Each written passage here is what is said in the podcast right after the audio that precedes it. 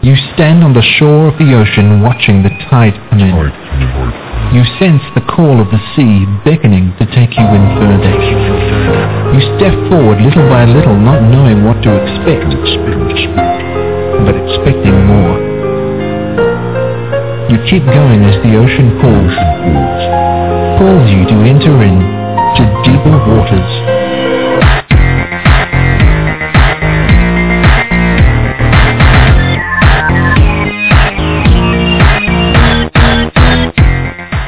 Everyone, and welcome to the Deeper Waters podcast, where we seek to bring you the very best in Christian scholarship and apologetics. And today, it's no exception once again. We're starting in January here in the new year, and I like to devote January to the topic of abortion, since this is the month of Roe v. Wade, and I'm not a specialist on abortion, so I get on those who are a specialist. Now, Bob Stewart of New Orleans Baptist Theological Seminary helped connect me with the guest that we have today, who he said that he has forgotten more about abortion than the rest of us have learned. And my guest is Jay Watts. Jay Watts is a speaker and writer for the Life Training Institute. He served as development coordinator at Cobb Pregnancy Services for three years, experiencing firsthand the powerful impact pregnancy centers have on their community. He started contributing to the, uh, to the Life Training Institute blog in 2007 and joined as full-time staff in 2010. Jay speaks to churches, youth groups, school assemblies, and other organizations throughout the United States on topics, including the case for life and understanding the Christian worldview. He has trained groups at University of North Carolina, Chapel Hill, Harvard University, University of Illinois, Auckland University, New Zealand, and many other universities. Participated in multiple projects, conferences, and been interviewed on radio and television on the issues of the value of human life. Jay is also a contributing researcher to Summit Ministries Understanding the Times curriculum. He is an associate member of the Evangelical Theological Society and the Evangelical Philosophical Society. Jay is a native of Marietta, Georgia, a suburb of Atlanta, and resides there with his wife and three children. So, Jay, welcome to the Deeper Waters podcast. Uh, I really appreciate you having me on, Nick. It's a pleasure to be here. It's good to have you here. Now, some of my listeners might not know who you are still, so tell us a little bit about who you are as a person and how did you get to be doing what you're doing today? Well, actually, when I was younger and I through high school and through my college years into my early 20s, I was a pretty outspoken and nasty atheist and was pretty radically pro-choice at the same time. I had a very strong pro-choice ethic and, and believed that men shouldn't have an opinion on this issue in my early 20s, I became a Christian because I was convinced of basically the moral arguments and also the historical resurrection arguments. Those are the things that convinced me that Christianity was true. When I first became a Christian, I had no interest in discussing abortion. I hated the whole topic. As a matter of fact, one of the very first prayers I ever said as a Christian was, you know, God, I'll do anything that you want me to do now that I believe that you're there, but if I could go the rest of my life without ever having you talk about abortion, that would be great. Uh, it just, it brings out the worst in people. And being on the other side, having been the worst of the other side and nasty and ugly about it, and seeing at that time really uh, Operation Rescue was going on in the United States when I was younger, and so there was just a lot of protests at abortion clinics that got ugly, and people throwing around terms like baby killers. It was just an ugly time for the issue as far as being able to discuss it in a respectful manner. I wanted nothing to do with it, but God, in His infinite wisdom and with His great sense of humor, conditioned me over the next few years to start to change my mind about the value of human life and starting to recognize that if I, I believe that human beings had value by virtue of being the image bearers of God, I was going to have to come up with an argument as to why the unborn were not image bearers of God. And then gradually things started to upset me. Uh, I started to get a sense of irritation with what I saw going on. I remember particularly a couple of instances. One of them was the argument for Gonzales versus Carhart on the House floor. I was driving, I was a salesman at the time, and I was driving to customers down in Savannah, Georgia, which is about a five-hour drive from where I live. And I listened on NPR all day as these people defended uh, the partial birth abortion method, and extraction that was being used, uh, where they would birth the child out, suck the brains out of his head, and collapsing his head, and killing him at that point and then take the rest of his body out. So they birth him all the way up into the neck, then stick scissors in and suck the brain out of his head. Something that even at the time that I would consider myself only mildly pro-life struck me as being a monstrous and indefensible action. And yet all day on the floor of the house, these people were defending it. And I remember getting to my hotel room that night and feeling convicted that I was living in a time where I probably needed to do more than what I was doing if what I believed was happening was happening, if I believed that there were valuable human lives being extinguished on a scale of which that we see happening in the United States, uh, I, I needed to take some action. But I set that aside for years then ultimately I, I decided I wanted to have a life more devoted to ministry, and so I left my secular job where I was selling, as I said, I was a commission salesman, and, and did you know pretty well for a while there, and I had dreams of becoming this very prosperous and rich guy in my old age that would pay for other people to do ministry. Uh, that did not end up being what my lot in life was. uh, but when I when I felt empty and wanted to get more involved in ministry in some way, I, I went to my pastor at my church, and I go to a very large church, uh, and and Bryant Wright, who was one point the head of the Southern Baptist Convention, mm-hmm. said, um, "Jay, you don't seem to know what you want to do in ministry. You just seem to have this interest of being involved in it. So why don't you teach a class here at the church, and you can do anything you want?" And so he gave me a Wednesday night, and I developed a class where I was going to discuss in succession certain things, and I was going to talk about violence and the way we treated other human beings, and I was going to talk about how what the scriptures seem to indicate we, how we should treat other human beings, and try to establish that there's a wide gulf there between the way the world is and the way God wants us to be. And then I would do the same thing with the value of human life. I would do the same thing with idolatry. I would do the same thing with sexual brokenness. So the idea was to try to look at the way the world is in reality without flinching, without being afraid to see it as what it is, and then compare that to what God called us to be and see if we could make some uh, guess as to why there's this chasm between those two things, what we are and what we ought to be. And as, as Providence would have it, the first thing that I did was violence. And so I studied for three months man's inhumanity, the man. My wife will tell you it was just a lovely time to talk to me around the house. Uh, because I was reading, you know, every day you're steeped in just these terrible things. The Holocaust. You're talking about uh, Holodomor, Holodomor uh, what Stalin did to the Ukrainians. You start to talk about chattel slavery here in the United States. You're looking at Pol Pot and what happened in Cambodia. You look at what happened between the Hutus and the Tutsis in Rwanda. Every day, slavery in, in England. Every day, you're just steeped in this deep level of inhumanity man. More and more becoming acquainted with the darkness that is in us and what we're capable of doing to other people. But in every one of those places, in Soviet Union, in England and United States during slavery, uh, even in Rwanda, there were Christians there that were trying to make a difference. And the question kept coming up in my mind when I read about Nazi Germany and Pol Pot's Cambodia. If I were Christian and I were in that place, what would I be? Would I, would I be one? Would I be Bonhoeffer? Would I be Corrie ten Boom? Would I be one of the people in Nazi Germany that tried to stand against Hitler, or would I be one of many, many Christians, the majority of Christians, that joined the Nazi Party in, in order to, to get along and to not draw attention to yourself. In, in the United States, especially coming where I come from in the South, many Christians use the Bible to defend the evil of slavery. It wasn't enough for them to just lay low, but they used the Bible to defend slavery. Would, mm-hmm. would I mm-hmm. against slavery? uh, would I have defended slavery uh, in that monstrous act, or would I have just laid low and tried not to get be impacted by all these things? That was a repetitive question that came up, and then finally I got to the value of human life after doing that for three months. And I started to really see what was going on with abortion. And I had to ask myself a couple of questions. One of them was, I claim to believe that the unborn are human in the same way that you and I are. I have this personal belief that they matter, that they're the image bearers of God. Uh, what's going on in the world is an undeniable fact. More than 1.2 million a year on average are being killed in the United States through surgical and chemical abortion. Worldwide, somewhere about 40 million abortions going on uh, every year.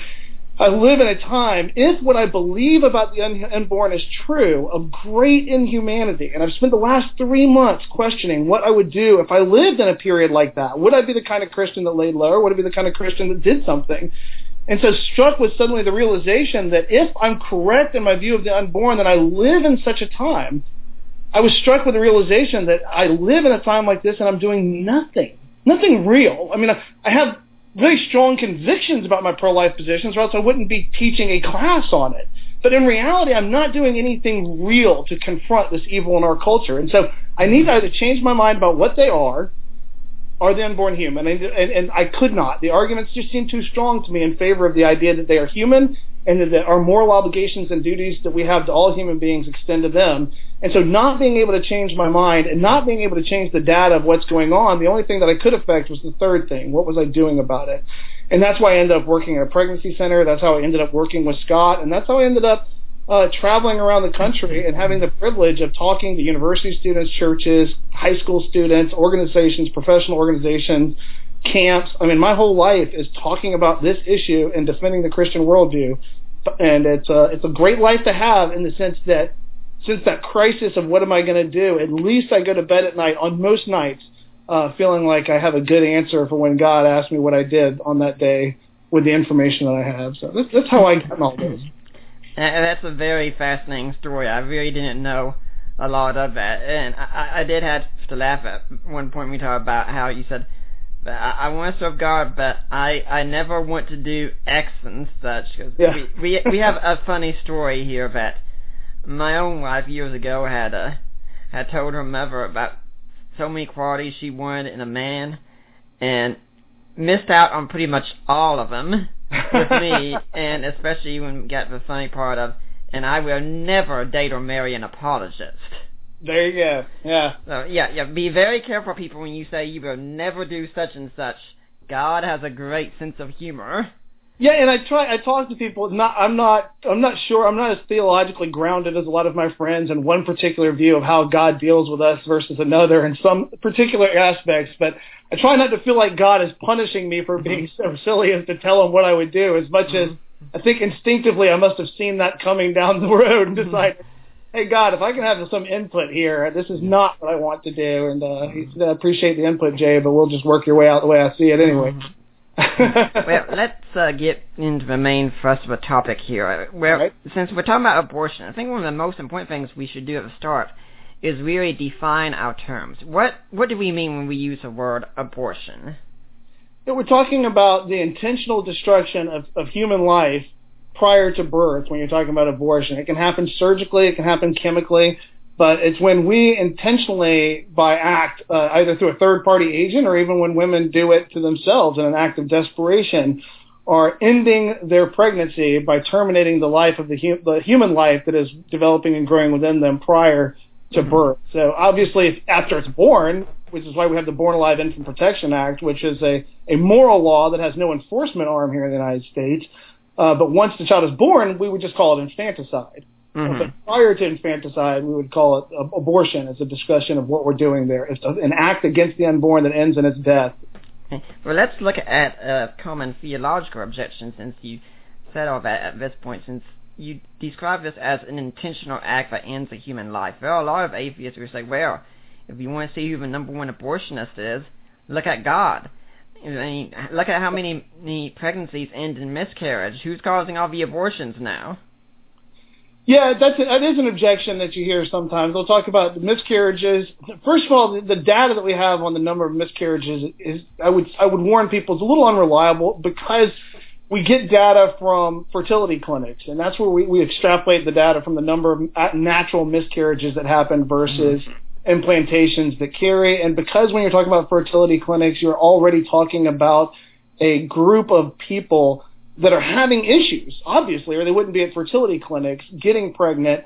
It, it's not something that you want to natural say, okay, well, this is indicative of all things. But even if we admitted that, let's acknowledge that and say, stipulating for the conversation that those particular things are correct, that that then God is the greatest aborter of all because he is causing the death. Well, Andrew Sullivan, who is by no means, you know, a, a, a Christian in any sense, he's a homosexual, he is a conservative homosexual for the most part on, on most issues. Uh, he argued that just because natural disasters happen doesn't mean that we're morally justified in mass murder.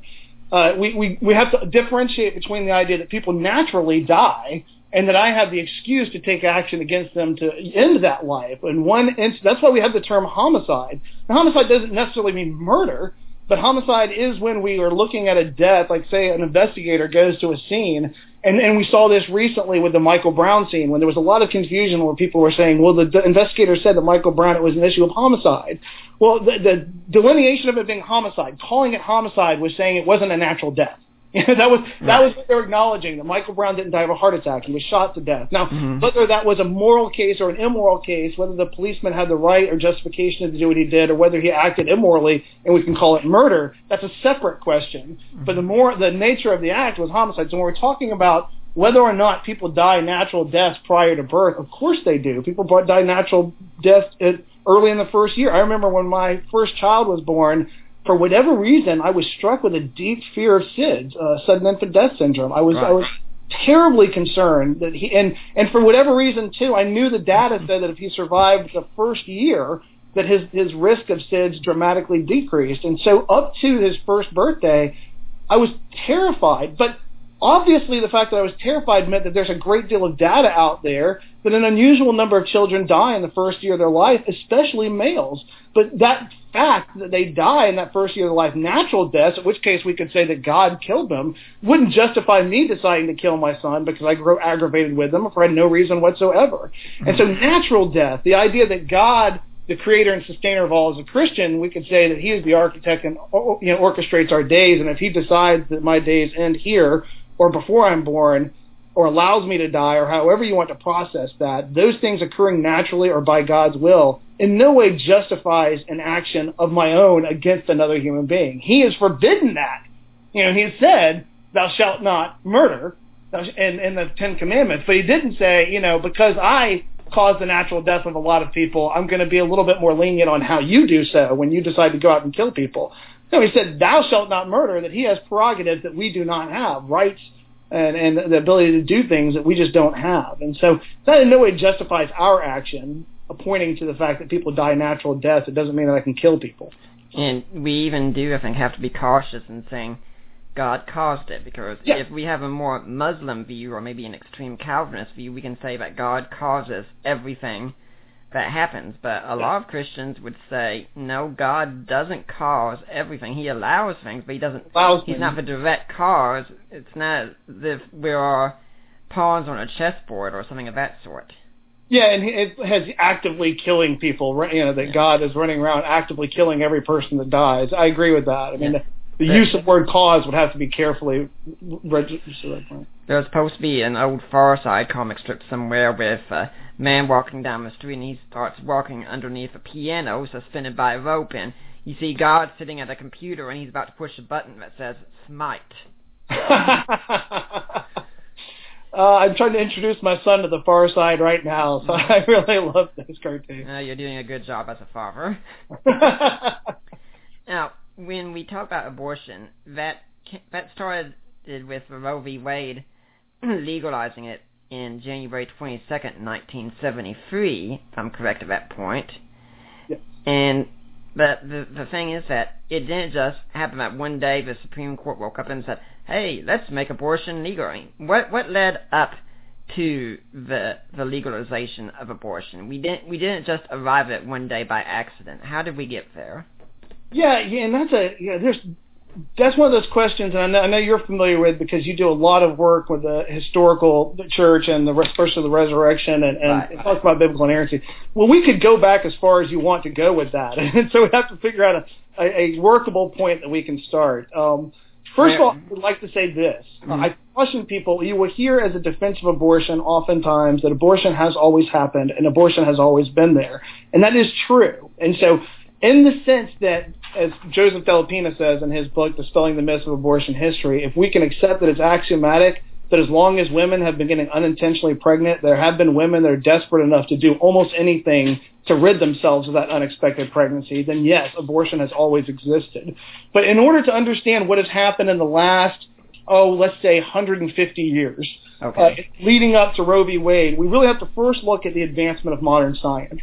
Mhm. Uh, what begins to happen in the mid 19th century is that we become uh, able to perform abortions in a way that we could not have done prior to that point. As we start to learn about biology and what's going on in pregnancy, and we advance the cause of modern science, we're suddenly in modern medicine given the ability to do things. Whereas prior to that, and Joseph Dellapenna talks about this in dispelling the myths of abortion history. If you say abortion has always been around prior to the advancement of medical science, you have the responsibility of explaining what were the mechanisms of abortion that were used and that were reliable prior to this point. And they were all very. There was one would be you know physical violence to the woman from outside the body, uh, obviously poisoning her or cutting the child out and, and getting it. None of these things would be things that could be reliable not to kill the mother as well. And as a, fa- as a matter of fact, uh, for for most of history, a woman committing trying to get an abortion or a man trying to cause an abortion in a woman where she got pregnant, he didn't want her pregnant, was these things were seen as a tantamount to either suicide on behalf of the woman or murder on behalf of the man or attempted murder because these were such risky things to do. Uh, and it was much more common for you to see infanticide, for people having their children and dumping their bodies, which is why you get Jonathan Swift's A Modest Proposal written when he wrote it. Uh, and, and speaking out where you would see infanticide, sometimes according to Joseph Dellapenna in his book, on the same scale as that we see abortion today in our culture in certain parts of Europe. Uh, and so prior to the mid 19th century, we just couldn't do abortion the way that we could now. But then all of a sudden you could. And, and Marvin Olasky writes about this in Abortion Rights. Then you have this sort of explosion of abortion on the scene, especially in response to prostitutes who got a, a lot of abortions during that period, and this sort of spiritualism that was going on at that time. Uh, and, and, and Marvin Olasky says, well, you had this huge explosion of abortion on the scene, and so you had your first really pro-life blowback to it towards the end of the 19th century. Uh, so what happens as we get into the 20th century is that we get the ability then to do not just abortions, but also understanding of a bacteria. Uh, we get antibiotic knowledge, and so abortion gets safer and safer.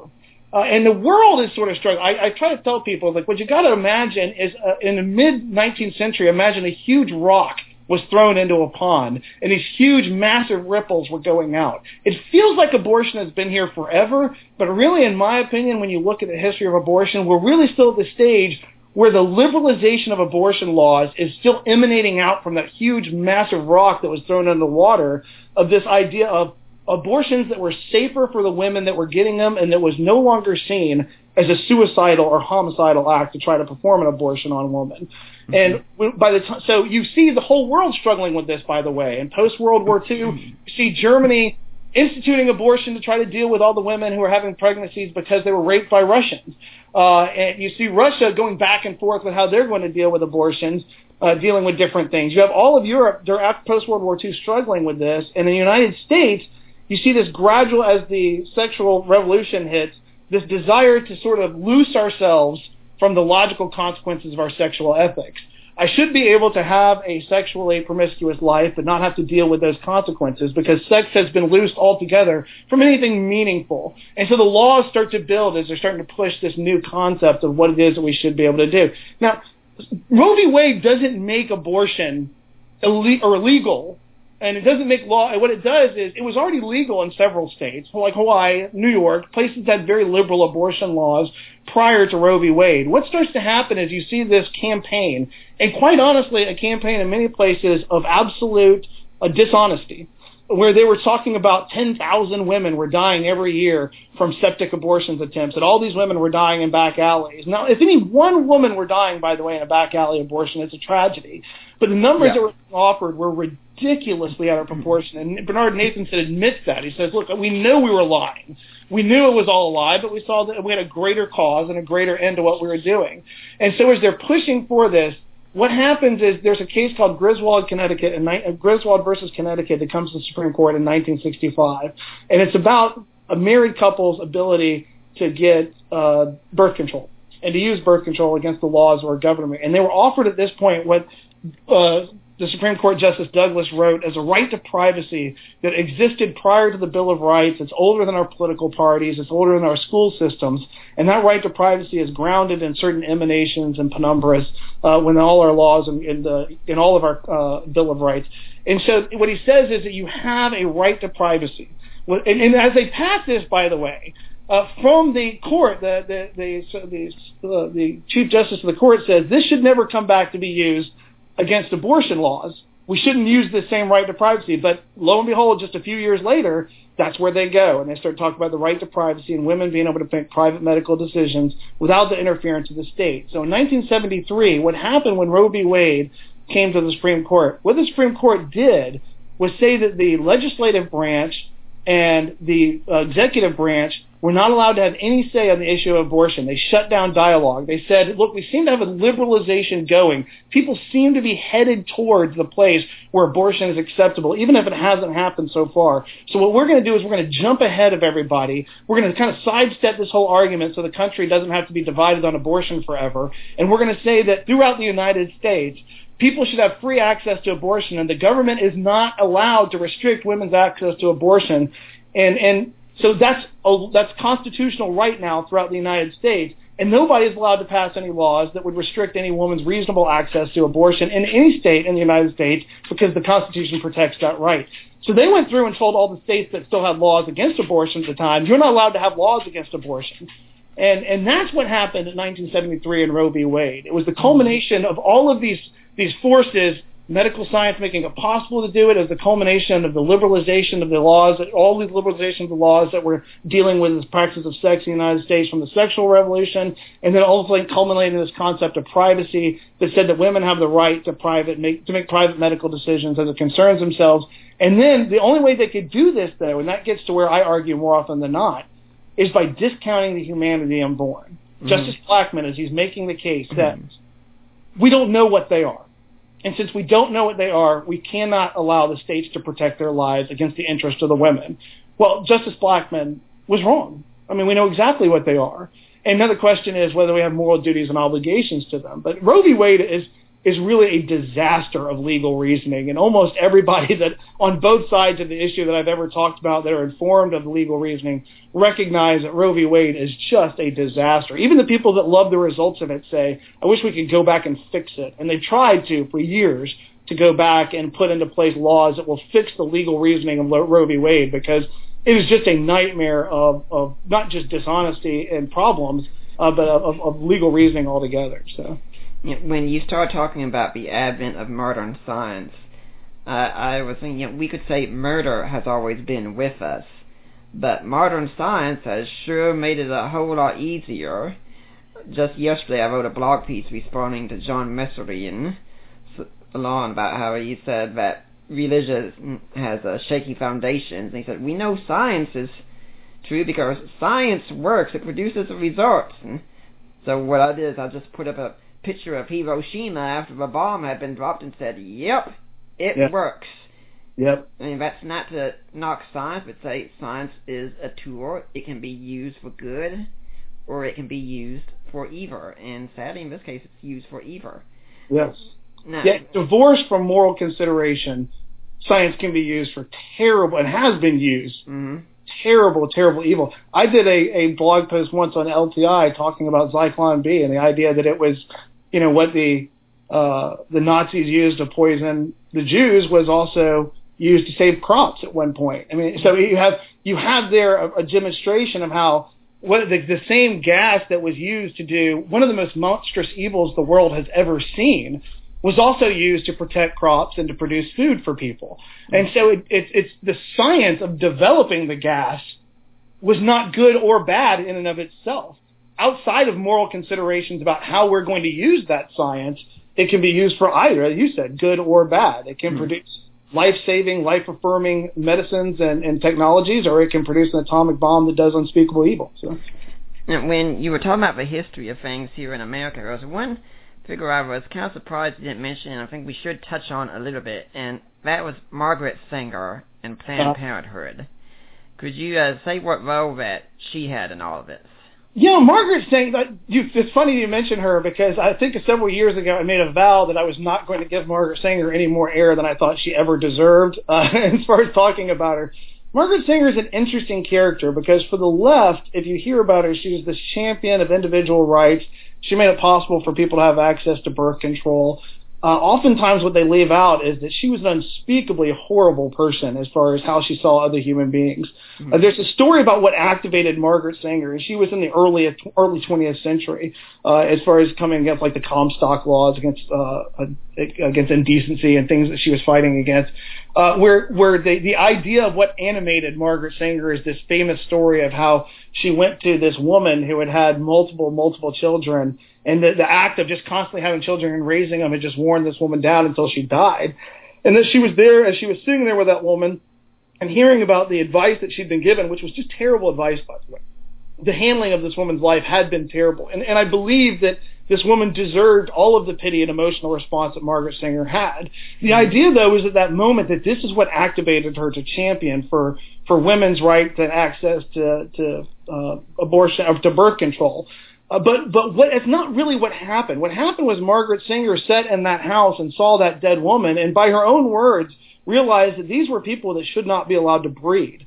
uh, before she started the birth control movement, she actually considered calling it neo-Malthusian movement.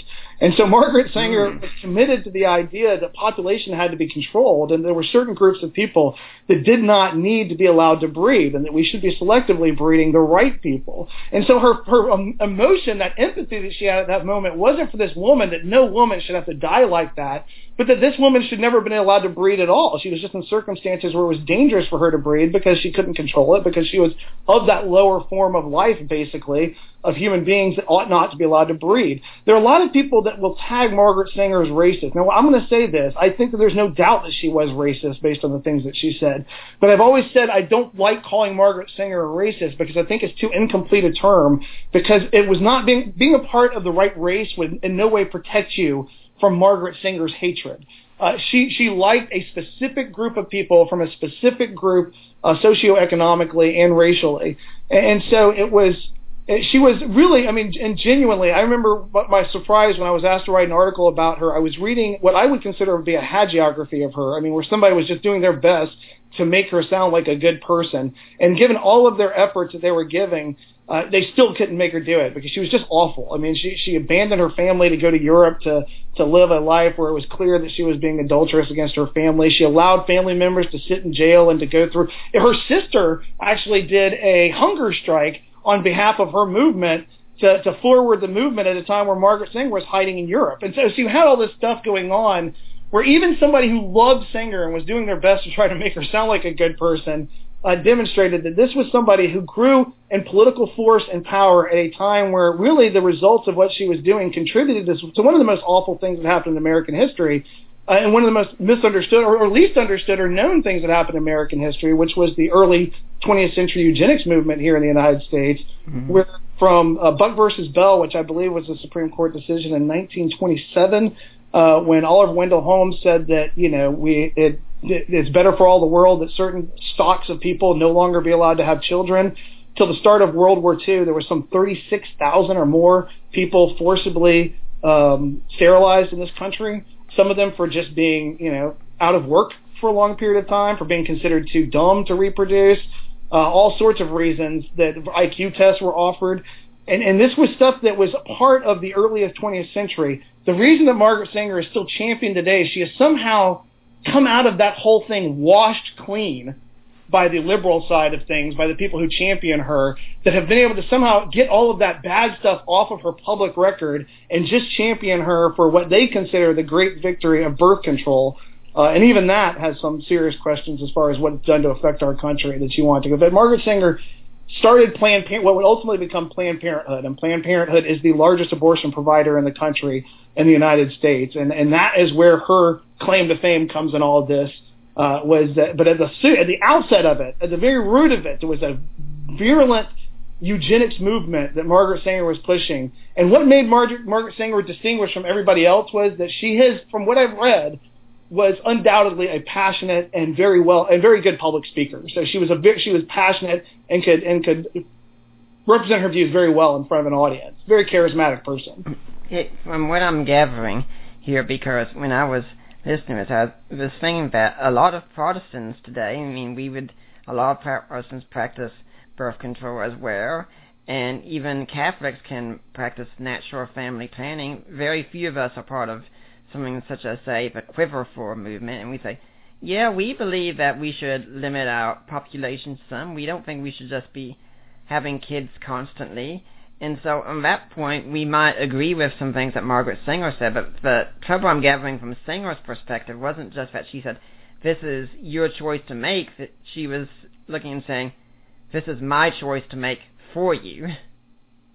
Absolutely. That there are people that should not be breeding, and that we need to find some way to limit them from mm-hmm. and to encourage the people that should be breeding to breed more and to and find mm-hmm. ways to limit the breeding of those people that should not Yeah, I agree with you. What happens is that we look back at this sanitized Margaret Sanger that's given to us, the, oftentimes the mediums that are trying to make her out to be something that she wasn't.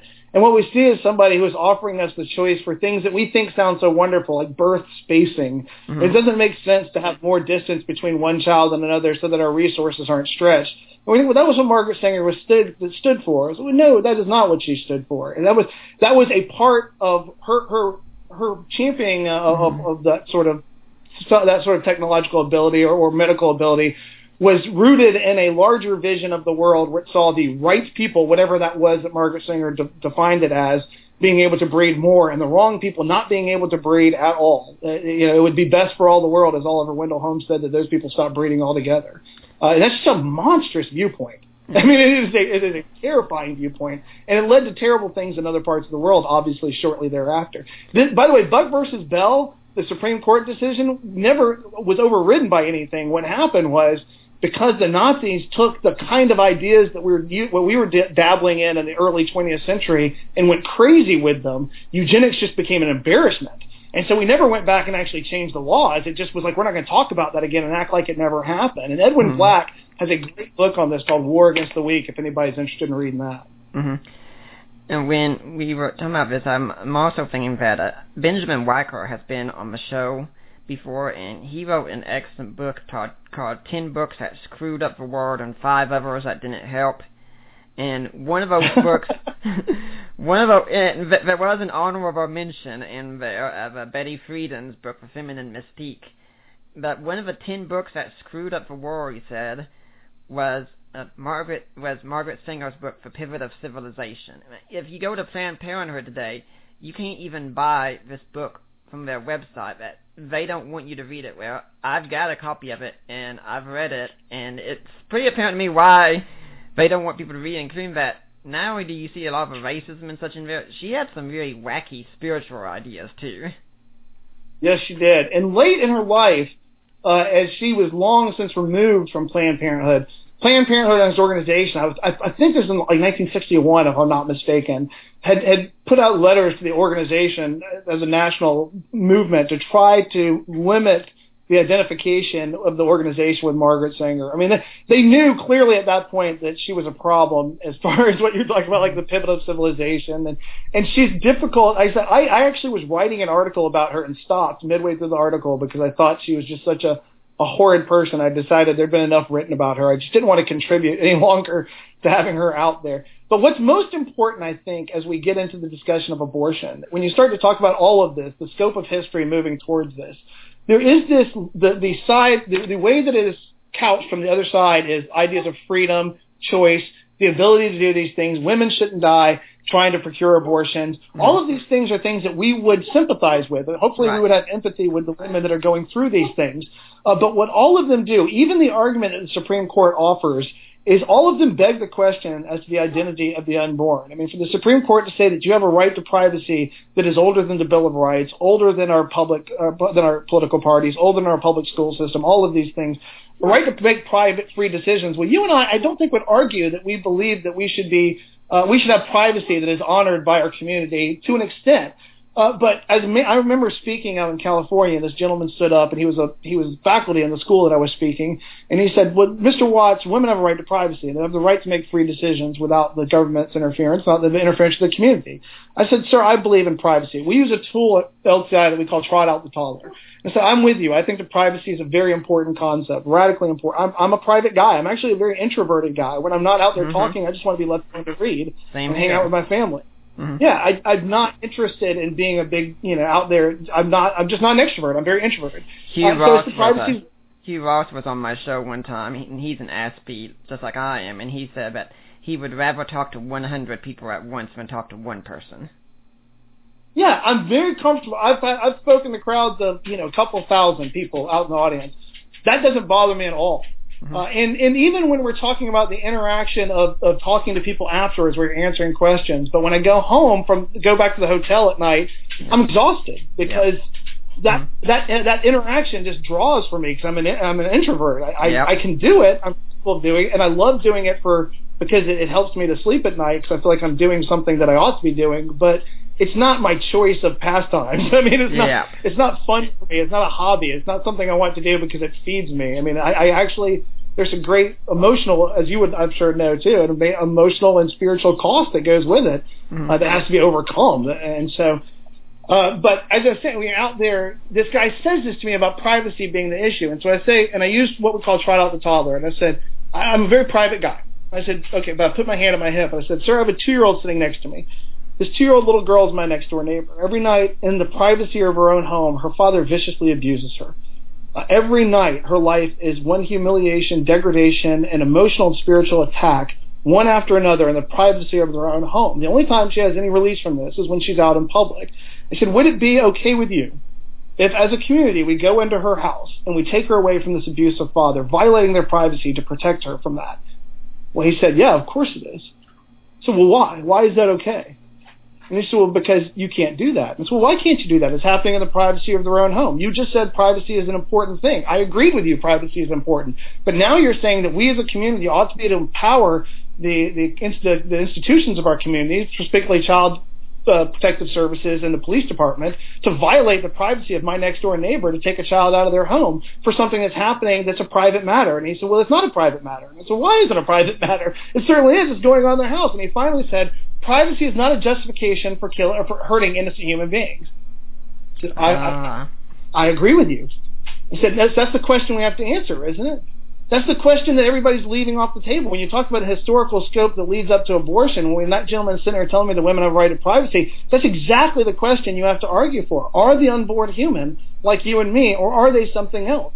Because if they are human, then we can no more justify their destruction and their and their killing by appealing to privacy than my next door neighbor can appeal to privacy to be able to beat his child or to beat his wife or to any other reason that we would say that we mm-hmm. ought to be able to protect the human beings in his house. All of these arguments that are being offered, but 98% of the arguments I deal with when I'm out on the road, they have presupposed the inhumanity unborn before we've ever even asked the question about what they are. They assume that they're not human. That happens in the same thing I mentioned earlier when we talked about 10,000 women dying everywhere from illegal abortions. Well, I know that's a lie. I know that's a lie because the other side has told me and given us statistics about that lie.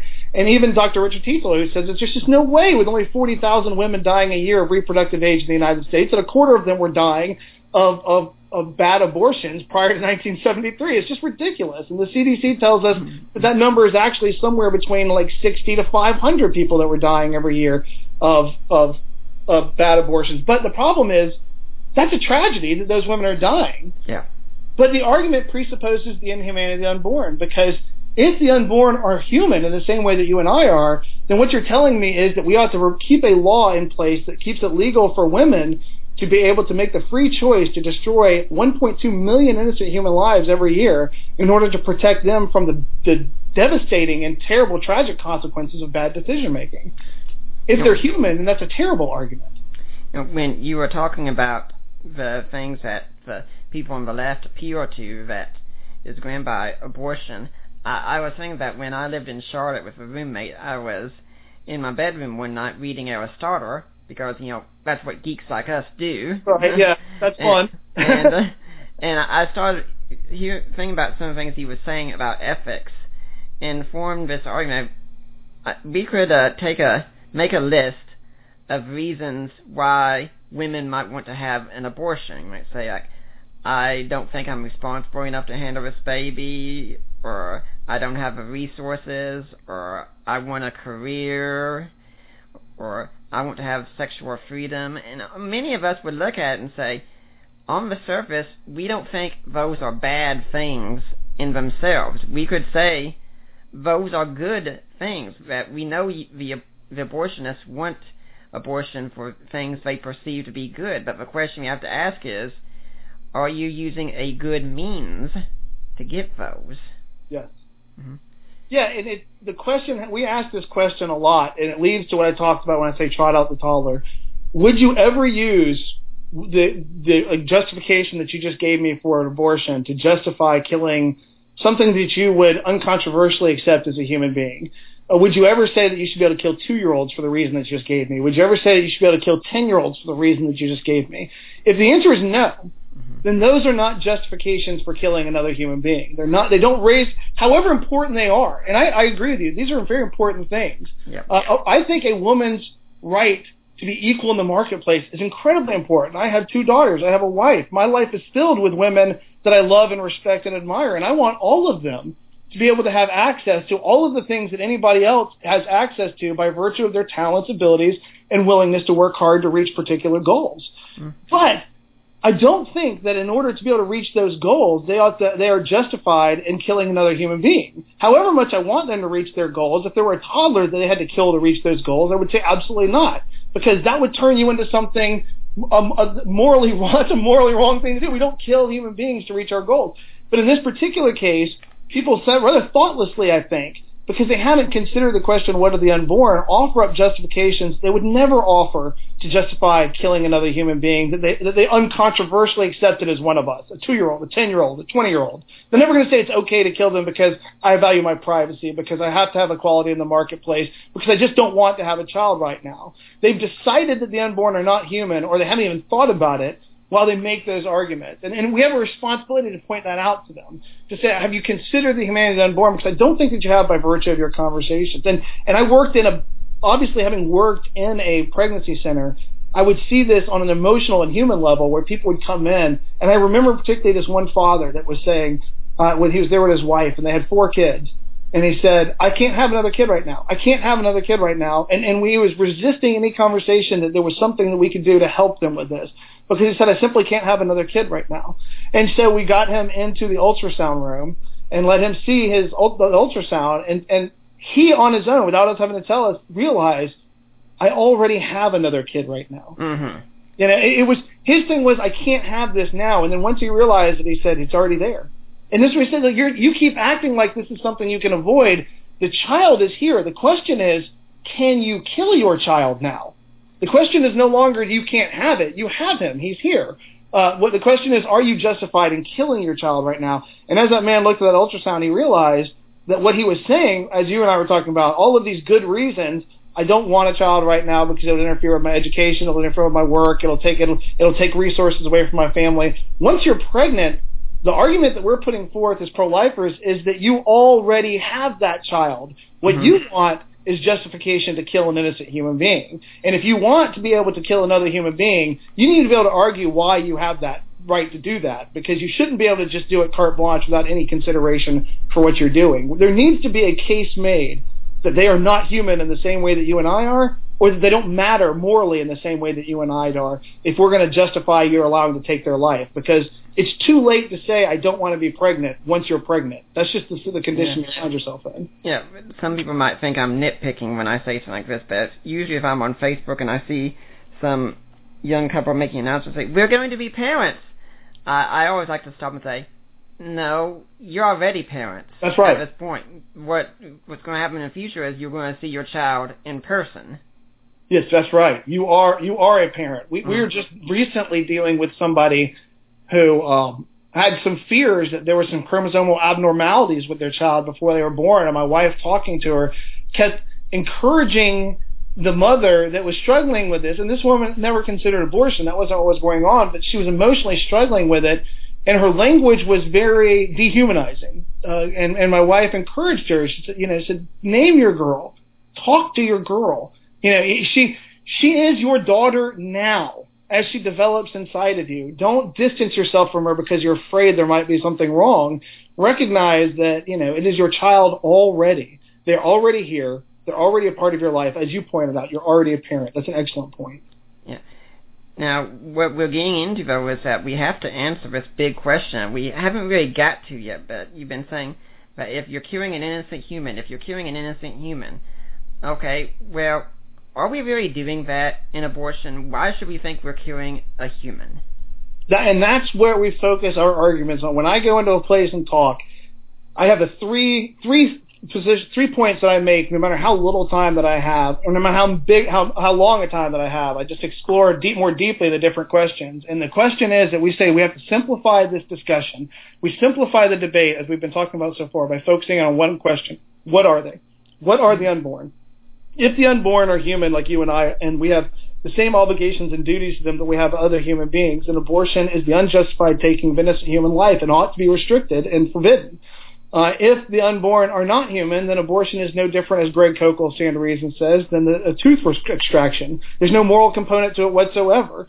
It doesn't need a defense because it is nothing if they don't matter and if they're not human in the same way that you and I are. So we have to focus in on that question, what are they? And as I said, about 98% of people have never even thought about it, and they beg the question ever before they think about it that the unborn are not human in the same way that you and I are because they offer justifications they wouldn't offer for killing other people. Now, before we step forward, I would like to point out one other mistake that we make when we talk about these sorts of things, and that is that as before we get to answering the question, what are they, uh, before Cardinal Ratzinger became Pope Benedict, he used, he coined a term that I thought was just brilliant, and he said that we live under uh, a, a tyranny of relativism.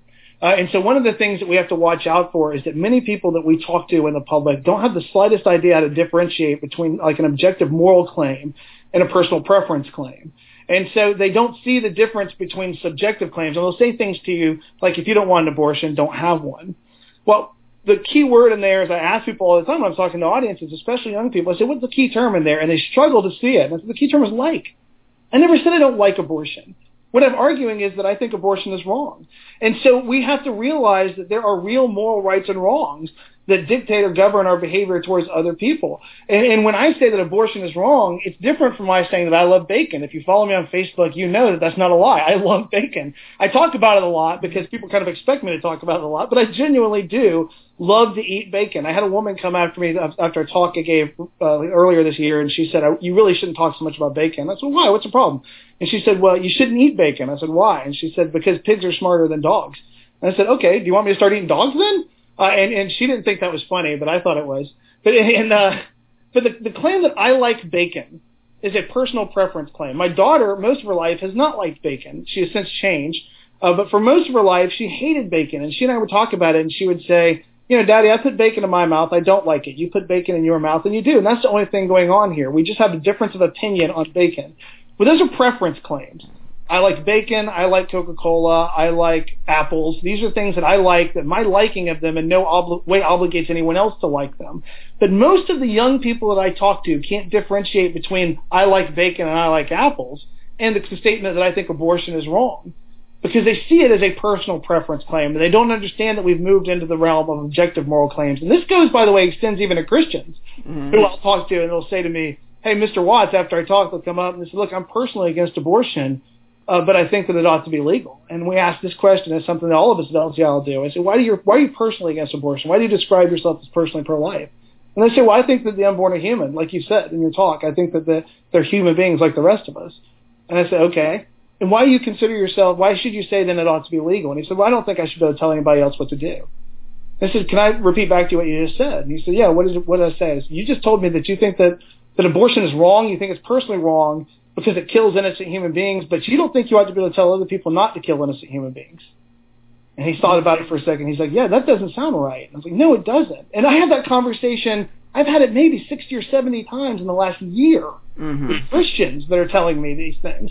And so this, this an inability to differentiate between the fact that when I say abortion is wrong, I mean it's wrong the same way if I said rape is wrong or child abuse is wrong or torture is wrong. These are things that are wrong by virtue of the act and the and the, the, and the agents being acted against. And so it's wrong for all people at all times. There's that's you know, and I tell audiences to say, hey, look, there are people that like rape. What do we call them? I said rapists. And So that's right. But their like for rape, their enjoyment of rape, their wish to be able to rape women doesn't make rape okay for them.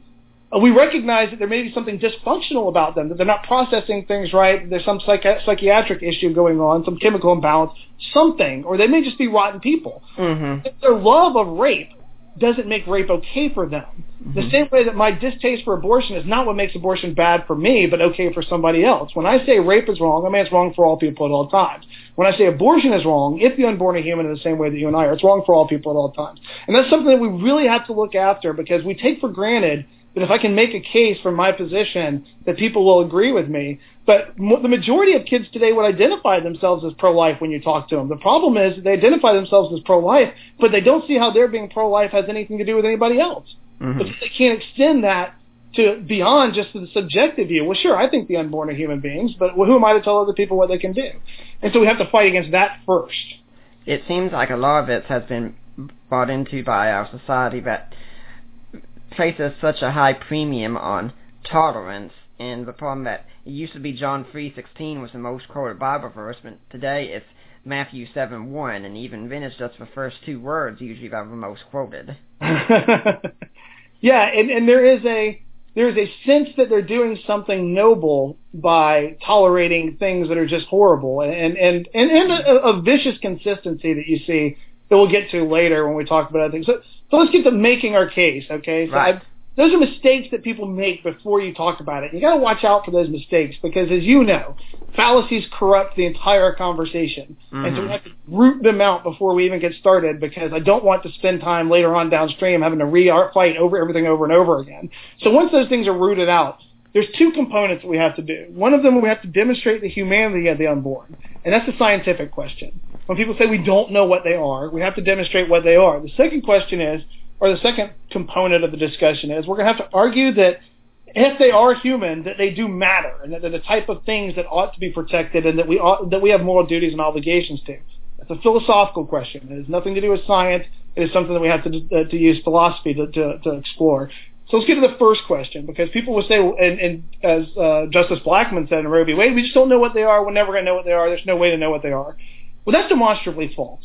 We know exactly what they are we know that the unborn are human from the moment that they come into existence, in the sense that we're trying to determine when a human organism is present, an independent human organism is present, and we know when that happens. And from the moment a conception process is done, the moment we have a child, an un, a human organism there, even as a single-celled organism, we know that at that moment that we have a whole, distinct, and living human being from the moment that it comes into existence, whole, distinct, and living from the moment that they come into existence. And this is science of embryology that tells us this. This isn't a pro-life view or a Christian view. It's what embryology teaches us about the nature of human life and when that human organism first comes into existence. It's whole and that it is not a part of anything else. I had a young man come up to me after a talk recently and he said, do you think that eggs, women's eggs and sperms have a right to exist? And so well, that's ridiculous. They're parts. They're constituent parts of another whole. Of course they don't have a right to exist because they're just a part of another whole. The whole they're a part of, if it's a fully functioning human being, or just if it's a living human being, let's put it that way, that organism has rights. That individual has rights, but their parts don't have rights. So when I say that at the moment uh, we have a, a zygote, a single-celled human organism, now we have a whole life with an internally coordinated growth and development.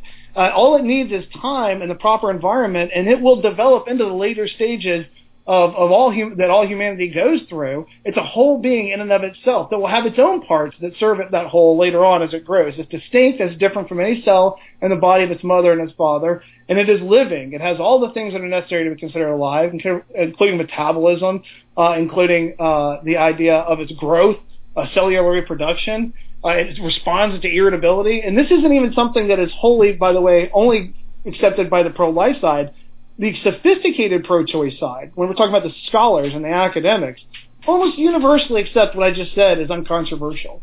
Mm-hmm. Uh, we talk about Peter Singer in his book Practical Ethics, where he says it is possible to give human being a precise meaning. We can use it as equivalent to a member of the species Homo sapiens. Whether a being is a member of a given species is something that can be determined scientifically by an examination of the nature of the chromosomes in the cells of living organisms.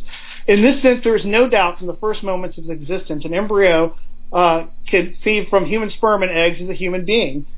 Nobody on the other side, I could give you quote after quote after quote from the other side, none of them argue against the humanity as it being a human organism.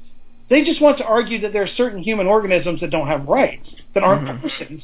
They want to separate it out. And so there, there are very few exceptions as far as that some things that people argue about. If you want to talk about those for a minute, I'm willing to. Uh, uh, but when we talk about the whole distinct and living human being from the moment it comes into existence, this is an almost uncontroversial statement uh, for all people from pro-life and pro-choice sides that argue in this area. Now, before we get to those exceptions, one thing I, I do like to talk about, because I've, I've got a good friend who's also very interested in pro-life projects, and I called him right back and said, you know, I was just thinking about something that uh, it seems whenever we argue against atheists online that if it comes to the question of God's existence, Let's talk about science. Comes the question of morality. Let's talk about science. Whatever topic it is that comes up, science is seen as the final arbiter until we get to abortion. Yeah. And then they suddenly want to go with philosophy more than science. Yeah, yeah. It's, it's funny. A fr- and also a friend of mine who was debating a gentleman up in Michigan said that the the guy he was debating, the pro-choice guy, kept bringing up religion, and he said, my friend finally said, you know, I had not at any point mentioned my faith, my religion, or used my religion in any way to justify the position I'm arguing for. You're the one that keeps bringing it up. Uh, the guy kept using, uh, appealing to religion to, to buttress his position. It is interesting that in this particular case, for the most part, uh, they they want to to get away from the science. All like, well, the science just isn't on their side. Except, and the, the few people that do try to argue against it from a scientific position, well, they just face a, a terrible uphill battle with, with trying to demonstrate that what we don't have at that moment is a whole distinct and mm-hmm. living human organism. Even Alan Guttmacher, who was once the head of Planned Parenthood, said at one time prior to this becoming an issue later on when he was fighting it for, for abortion rights, he said that in regards to whether or not they're whole distinct living from the moment they come into existence, he says that as far as I know, this has never been argued against. I mean, that he knows nowhere in the medical literature that there's ever been a position or an opinion that they weren't human beings from the moment they come into existence and that an unborn child isn't a human child. Everybody's accepted that. There's just other considerations that are going to be argued. Well, before we talk about the exceptions now, I'd like to let everyone know that you are listening to the Deeper Waters podcast, and I am Nick Peters, your host. Right now, we've got Jay Watts with us of the Life Training Institute, but if you're going to be here next week, you have a very interesting show. Uh, Jay knows my guest who's coming on pretty well from what I gather. My guest next week is going to be the most hated man in America. I mean, I, I know every one of us here hates him. It, it, it, I mean, you, you hate him, don't you, Jay? I do. I hate Mike Adams. yeah, my, Mike Adams is going to be my guest, and you know, I, I'm just going to hate to have him on here, but yeah, he's going to come on, and we're going to be talking about abortion and politics and why it is Christians need to stand up. So I hope you're here next week to talk about Mike Adams and hear how much we hate him. Yeah, he and he loves to be hated. yeah, and we'll, we'll explain all that next week. But uh, for now, let's uh, talk about these exceptions you were talking about. What are they exactly? There are a few people that will try to argue against these. One of the first things you'll hear is the argument about twinning. What they'll try to say, by the way, what's going to be interesting about every one of the ones I'm going to talk about from the scientific position is that none of them will have anything really to do with abortion. Most of these are going to come into place when you start to talk about embryonic stem cell research, therapeutic cloning, things like that. But they will want to argue against the idea that from the moment that we come into existence that we're human. And one of them is they're going to say twinning. They're going to say because that there is this uh, bizarre capacity within human beings that within the first 10 to 14 days to divide up and to become two separate human beings, and even to recombine and go back to being one after that division has happened. Both of those things are possible, although they're both rare and given the statistical analysis of, of all humanity. Uh, but that since those things are possible, it doesn't make sense to say that all human beings come into existence from the moment of conception, uh, because there are human beings out there that didn't come into existence until after the formation of what they call the primitive streak. Once the primitive streak, which hmm. will become the, the center of the neurological part of the, the body as you start to the spinal cord and all that starts to develop, but once the primitive streak forms, you get cellular differentiation. And so what they're saying is that prior to the primitive streak forming, the body that can split up and become two, it may recombine and become one, and so it doesn't make any sense to say there is an organism there because there may be two organisms there, or there may be two and then become one. And so since there's this weird period, we shouldn't say until after the primitive streak forms that we have another human life there or an organism has come into existence. Well, uh, Patrick Lee responds to that, uh, Catholic philosopher Patrick Lee, by talking about planaria, what commonly known as flatworms. And he says, and flatworms, if you've ever seen a flatworm, you can see this on YouTube, by the way. Pull up, you know, videos of flatworms being cut up into pieces. Mm-hmm. If you cut a flatworm in half, uh, what happens is that one half swims off in one direction and the other half swims off in the other direction. And then within a week, you'll have two flatworms completely. I mean, immediately you've got two independent organisms now operating independent of each other. And I've actually seen somebody do it five times. So they cut this uh, planaria up into five different pieces, and all five pieces swam away. Within a week, you had now they had developed into full five planaria. And so he says, well, look, flatworms, that's a weird thing about flatworms. If you cut them in half, they become two flatworms. If you cut them into five pieces, they can become five flatworms. Uh, and then all those flatworms are independent. He said, but given that bizarre capacity that they have to become multiple things by being dissected or bisected in that way, so you wouldn't say that there was no flatworm prior to them being cut in half. That wouldn't make sense. There had to be a flatworm there to cut in half to become two or to become five. And so in the same way, it doesn't make sense for us to say that even though we have this strange capacity for twinning, which by the way, the capacity for twinning seems to have a biological mechanism in it because it runs in families, which means that the organism that comes into existence from the very end, it's, in the nature of that organism, that specific organism to twin as part of its, na- its the genetic nature. But if there has to be an organism there to twin, and then there has to be organisms there to recombine. And so that doesn't do any damage to the view that from the moment of conception comes that, we have an independent organism because the organism must be present to go through these events. These are events. They're not substantial changes in what they are. They're just events. Now, in one event, now we don't understand what happens with twinning. You have either one organism having another organism come off of it, or you may have one organism die and two uh, new organisms come to existence after it. It's a very mysterious thing.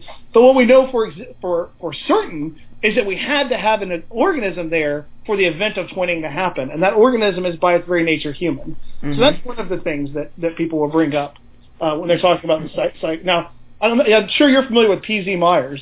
Oh yeah, um, unfortunately I am. but P.Z. Myers is, is a biologist and he has a, a friend of mine, a person that I know who is actually an atheist and pro-lifer, and she was giving a talk at an atheist convention and did a debate, and P.Z. Myers stood up and said that it is garbage that life begins at conception because life began four billion years ago, and we live within a continuum of life. Life begets life begets life, and it makes no sense from a scientific point to say that life began at conception because there had to be life to bring that life into existence. And so there is no clear marker of life beginning. There is just this long continuum of life that began as a single-celled organism four billion years ago and has worked its way through the evolutionary processes to today. Now this sounds really clever, I think, when you say that sort of thing. Uh, but it, it's a problem of perspective that you're dealing with there. P.Z. Myers is acting as if we can't differentiate between when life begins because we have this long continuum of life and life beginning life beginning life and life transforming and changing and all those things happening. What we're saying is not that life begins as far as like sense of genesis at conception. What we're saying is that at the moment of conception we have a new independent organism. Certainly there had to be life prior to that to bring that life into existence. And certainly the two cells that combined through the process of fertilization were alive. Nobody's arguing that. What we're arguing is that once those two constituent parts, the sperm and the egg, came together, what we have now is a new whole, a new whole and independent organism. And uh, Dr. Ronan O'Rahilly and Fabiola Mueller in Human Embryology and Teratology say that although it is a continuous process, life is a continuous process, fertilization is a critical landmark because under ordinary circumstances, a new genetically distinct human organism is formed when the chromosomes of the male and female pronuclei blend in the, with the oocyte. So you have this this moment of a new life coming into existence, a new organism. We're not saying life begins in the sense of biogenesis back four billion years ago every time yeah. time it comes into existence, which is what P.Z. Myers is taking this sort of grand view of life. We're talking about the recognition that we have an independent organism here. And quite frankly, I personally think that that argument, you know, that P.Z. Myers is making is strange coming from a biologist whose whole job is his ability to in, to identify the two independent organisms and understand whether. And one of the things that I say that I've said, and actually in Q and A in response to this, was I hear this a lot from people, but the fact of the matter is that I have never once heard of an abortionist throughout all of the history of abortion that got so confused by the continuum of life and his inability to differentiate life from life that he accidentally killed the mother instead of the unborn child. As far as I know, there's about 100% efficient uh, rate of success for them being able to differentiate the life within the mother that they are executing and excising out of her with brutal and tragic efficiency uh, and the life of the mother itself. They understand the difference between the two organisms very well, or else the practice of abortion wouldn't exist at all. When I, I heard PZ's argument, it actually made me think, hmm, PZ Myers is becoming a pantheist. That's very interesting. it, but, and I was wondering, is, is this guy actually saying something like, for instance, that because – I can't know when life as a whole begins. That I might not be able to know, say, when my birthday is. Yeah. It it, it really made no sense.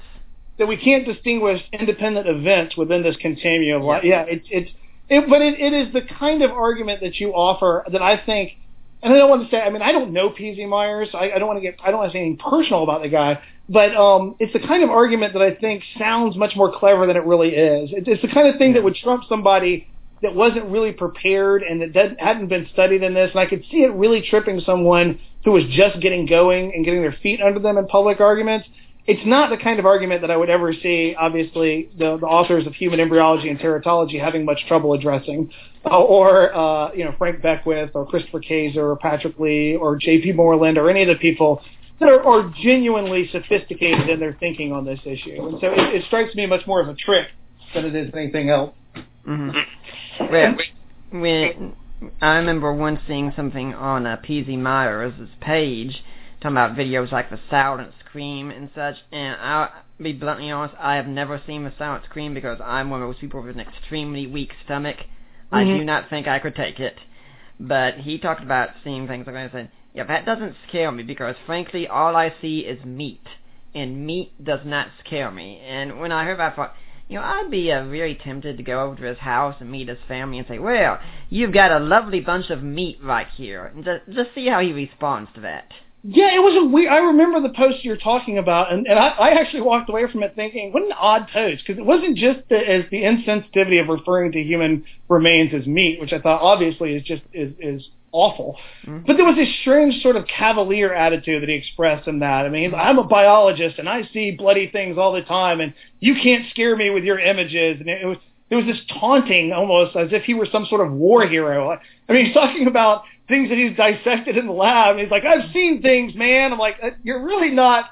You don't really fall into the realm of the war hero that's been out on the mm-hmm. battlefield. You know, you're you're a biologist, and I agree that you've probably seen some some nasty things in your lab. But let's not act like we're some sort of of, of hero that's been out there in the midst of the gore of, of humans dying valiantly and sacrificing their life. You know, you've you've been dissecting animals. Congratulations, you, you've gotten used to blood. Uh, it was it was a very strange post, but there was a sense he was very dismissive of in that he was arguing against the idea of using that sort of graphic images because it just had no effect on him and it won't affect him in his view on things. I think in the absence of anything else, I, I agree with him. I don't think graphic images in absence of argument are a great thing, but we don't use them in absence of argument. They're used in the presence of arguments for the humanity unborn. So mm-hmm. he's a, he's an interesting fellow. Uh, the, the only other thing I would say that is important to cover before we move to philosophy, though, is that and it, it, it goes again to a root of problems that that we have. Sorry about that. My dog has a toy that's a little loud. That uh, where people we, we sometimes the same way we have a problem with with relativism, we have a problem understanding the difference between constructed and developing things. Uh, and so we look at things that are constructed or built because we live in a time where we can build amazing things. And we, and when you look at like the the MacBook Air that I have in front of me, it makes sense to ask the question: At what point did you add something to this device that we could now call it a MacBook Air. There was a mm-hmm. process where this thing was built, and there were things gradually added to it. And, and as a collection of parts, it makes sense then to say at some point you added something that made that a MacBook Air. What was that? And so people think in those terms sometimes about human development. And they don't understand that there's a difference between constructed things and developing things. And so we have to point out to them that, look, when I say that we have a human being developing from the moment it comes into existence, the genetic code and the, the internal coordinated development, we're going to see an expression of things that are there as they develop and they mature uh, I have red hair. I've had red hair from the moment that I came into existence. I just had to develop to the point that you could see that. I have less red hair now in my 40s than I had in my early 30s and my 20s when I had a full head of hair. Mm-hmm. Even that propensity to lose hair was a genetic predisposition that was there from the moment that I came into existence but that only was seen and expressed when I matured to a certain point and hormone levels in my body rose to a certain level, specifically mm-hmm. testosterone. So there are things that we see. My daughter is a type 1 diabetic. She was a type 1 diabetic from the moment that she came into existence. We just didn't know about that until she was eight years old and she was diagnosed because it expressed itself. We're not machines that are being added onto so that you can say at what point did they become a human being. We are human beings from the moment that we come into existence, and what you see are the expression of traits genetically that are already there from the moment that we came into existence, not the addition of capacities that aren't ours by our very nature. Mm-hmm. Yeah, um, David Boonin, in a book he's got on the defense of abortion, he talks about having a picture on his desk of a little boy named Eli, who's his son. He has a few pictures, and he says, throughout, this is the same little boy. I don't doubt that. And then he says that in his top drawer of his desk he keeps another picture, and this one was taken before he was born. And he says, and that's still the same boy. And what I'm going to be arguing in this book is that it would have been morally permissible to end his life at that point. Yes. And, and by the way, for anybody who's interested in reading what I consider to be, and what most people I think consider to be the best philosophical defense of abortion rights, of the pro-choice mm-hmm. position. David Boonin's book, A Defense of Abortion, is it. It's, it's a mm-hmm. stellar mm-hmm. book. I learn from it every time I read it. Mm-hmm. But he is offering this idea of, and that's going to get us now into the philosophical question. Right. Uh, because what David Boonin is saying is that I don't doubt, I don't argue that that's not my son. Uh, that, that is still my son, but I'm going to argue that at that point my son was the kind of being that it was okay for me to kill versus the, the more mature version of my son where it would have been considered murder or morally wrong for me to kill. He accepts the the immorality of killing his son at this one age while he rejects the immorality of killing his son at another age while never at any point denying that all along that spectrum that is the same biological entity of his son. Mm-hmm. So what kind of case can be made? I mean, why would someone think it's okay to cure before birth but not okay after birth? I, think even uh, even um, Peter Singer has said pro-lifers are certainly right about this. There is nothing magical about the birth canal that suddenly bring that suddenly says life to a yeah. child. Yeah, yeah. Singer, and what we what we do is at first I make a case where I try to talk and, and I tell a quick story, and I'll, I'll, I'll tell it very quickly here to sort of start to frame the philosophical conversation. So we have to move away from science. The, embryo- the science of embryology tells us that the unborn are human from the moment they come into existence, whole distinct living human life, human beings. Uh, but what we have to determine is whether or not human beings are the kind of thing that we can't kill, because they may not be. And I ask a diagnostic question when I talk to people on campuses. I say, would it be objectively wrong, and I, I stress objectively, would it be objectively wrong for me to kill you right now? And that's a question that if they answer yes, well, I know a lot about them. I know that we have a similar moral background, that we have both believed that there's something wrong that we can do to other human beings. We both believe it would be objectively wrong for me to kill another human being without extreme justification, which I assume means at that point that uh, it's safe to say that they believe in objective moral values and the identity of human beings as something of value. And so the question is, why are we falling apart? Why are we apart on this issue, on the issue of abortion? Now, I do have, by the way, occasionally people say, no, it would not be objectively wrong for you to kill me right now. That's an important thing to know from their point of view, by the way, because I need to know, there's no reason for me to try to argue that abortion ought to be impermissible because it's immoral with somebody that doesn't believe that anything is immoral, or at least that's the point that they're going to try to argue with me. That there's no such thing as morality and that all morality is subjective or personally held. Uh, and so that's that's a there's no reason to say well I'm going to continue talking about abortion because then I'm going to have to backtrack and try to figure out what's wrong with their worldview that they think there's nothing wrong that there's nothing that they can do wrong and that all choices that people make are legitimate in the sense that they have the right to make whatever one they want because there are no such things as moral values that govern our behavior. But if they say yes it's wrong for me to kill you well then now I have to start to talk to them about what's differentiating our view. And I ask the question why what what is different about you? What changed about you?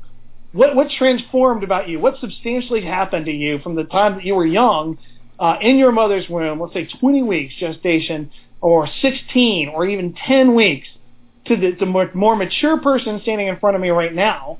That if I killed you now, it would be considered murder. But if I killed you then, it was a legally protected right. What transformation occurred? Between those two moments that made you the kind of thing that is wrong to kill when you were once the kind of thing that there was no moral component to killing you whatsoever. And so when you ask that question, well, we, we use what uh, philosopher Stephen Schwarz called the SLED acronym uh, to sort of sort through it. Now, it's not a trick. It's just a way of understanding the kind of arguments that we're going to get, and it gives us a chance to categorize them as well as we work our way through them. They're going to answer something about the SLED acronym is size, level of development, environment, or degree of dependency. And so I'm not saying all the arguments are going to somehow fit into there. And so it gives us a clarity of being able to understand what are the, the properties, what are the functions, what are the capacities that they're rooting all the moral value that we have onto. This is an important thing because the person that says it's wrong to kill me now, but it's not wrong to kill me then. Whenever they say then is, whether it's pre-born or whether it's later in life when they've lost certain intellectual capacities, like they're in an irreversible coma or, or some, any kind of state where they see no return to the person they were. And in their mind, they're, they're separating the human being into two different things. Uh, what Robert George always calls this, a, sort, a sort of dualism that they're arguing. That in every human life, there exist two different beings. There is the human animal, essentially, uh, the basic human being, the human organism that exists, and then upon that human organism, there will be an expression of a human person. That person has rights. The human animal, the being, the organism itself does not. And so there's going to be some capacities or some traits that bestow upon you the rights that we're looking at and, and the rights that we're appealing to when we say it's wrong to kill somebody. It's wrong. It's objectively wrong for me to kill you. Why is it objectively wrong for me to kill you? Because you have value. And if you don't have value by virtue of being a human being, you have to have value by virtue of something else other than what you are. Well, Christopher Kaczor calls what we argue the inclusive view of human value. And what we're arguing is that your value by virtue of what you, you have value by virtue of what you are, intrinsic value by virtue of being a human being. That from the moment human beings come into existence till their death, they are the kind of thing that we have moral duties and obligations to. But when the, the person that's going to argue that abortion is okay, more often than not, and we'll, I'll leave aside the people that don't do this, but more often than not, they're going to say, similar to what uh, Boonin was saying at that point, there are capacities, functions, things that you need to be able to do or to have in order to be considered a person, which is more than a mere human. Mere humans don't have rights. Persons do. And that's when we start to talk about the size, level of development, environment, or degree of dependency. Um, we're talking. Did you have something you want to say? I'm sorry. Go ahead. Uh, no, no, uh, but uh, at this point, though, I, I would like us to take a little brief break and remind everyone that what we do here at the Deeper Waters podcast, it is entirely listener supported. I don't get paid a penny. My guests don't pay me to come on. I don't pay them to come on.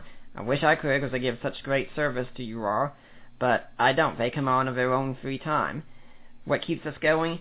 Donations from people like you. And I want to really encourage you to be making those donations. You can go to deeperwaters.wordpress.com and you can see a donate tab there. That will take you to the ministry of risen Jesus which is the ministry of Mike Licona. Have you gone to the right place? Yes, yes, you have. You make your donation there, then you email me, and my email is on my blog page, or you email Mike and Debbie, and you can email Risen Jesus to do that, and say, Hi, I made a donation. I want to go to Nick Peters. I want to go to Deeper Waters.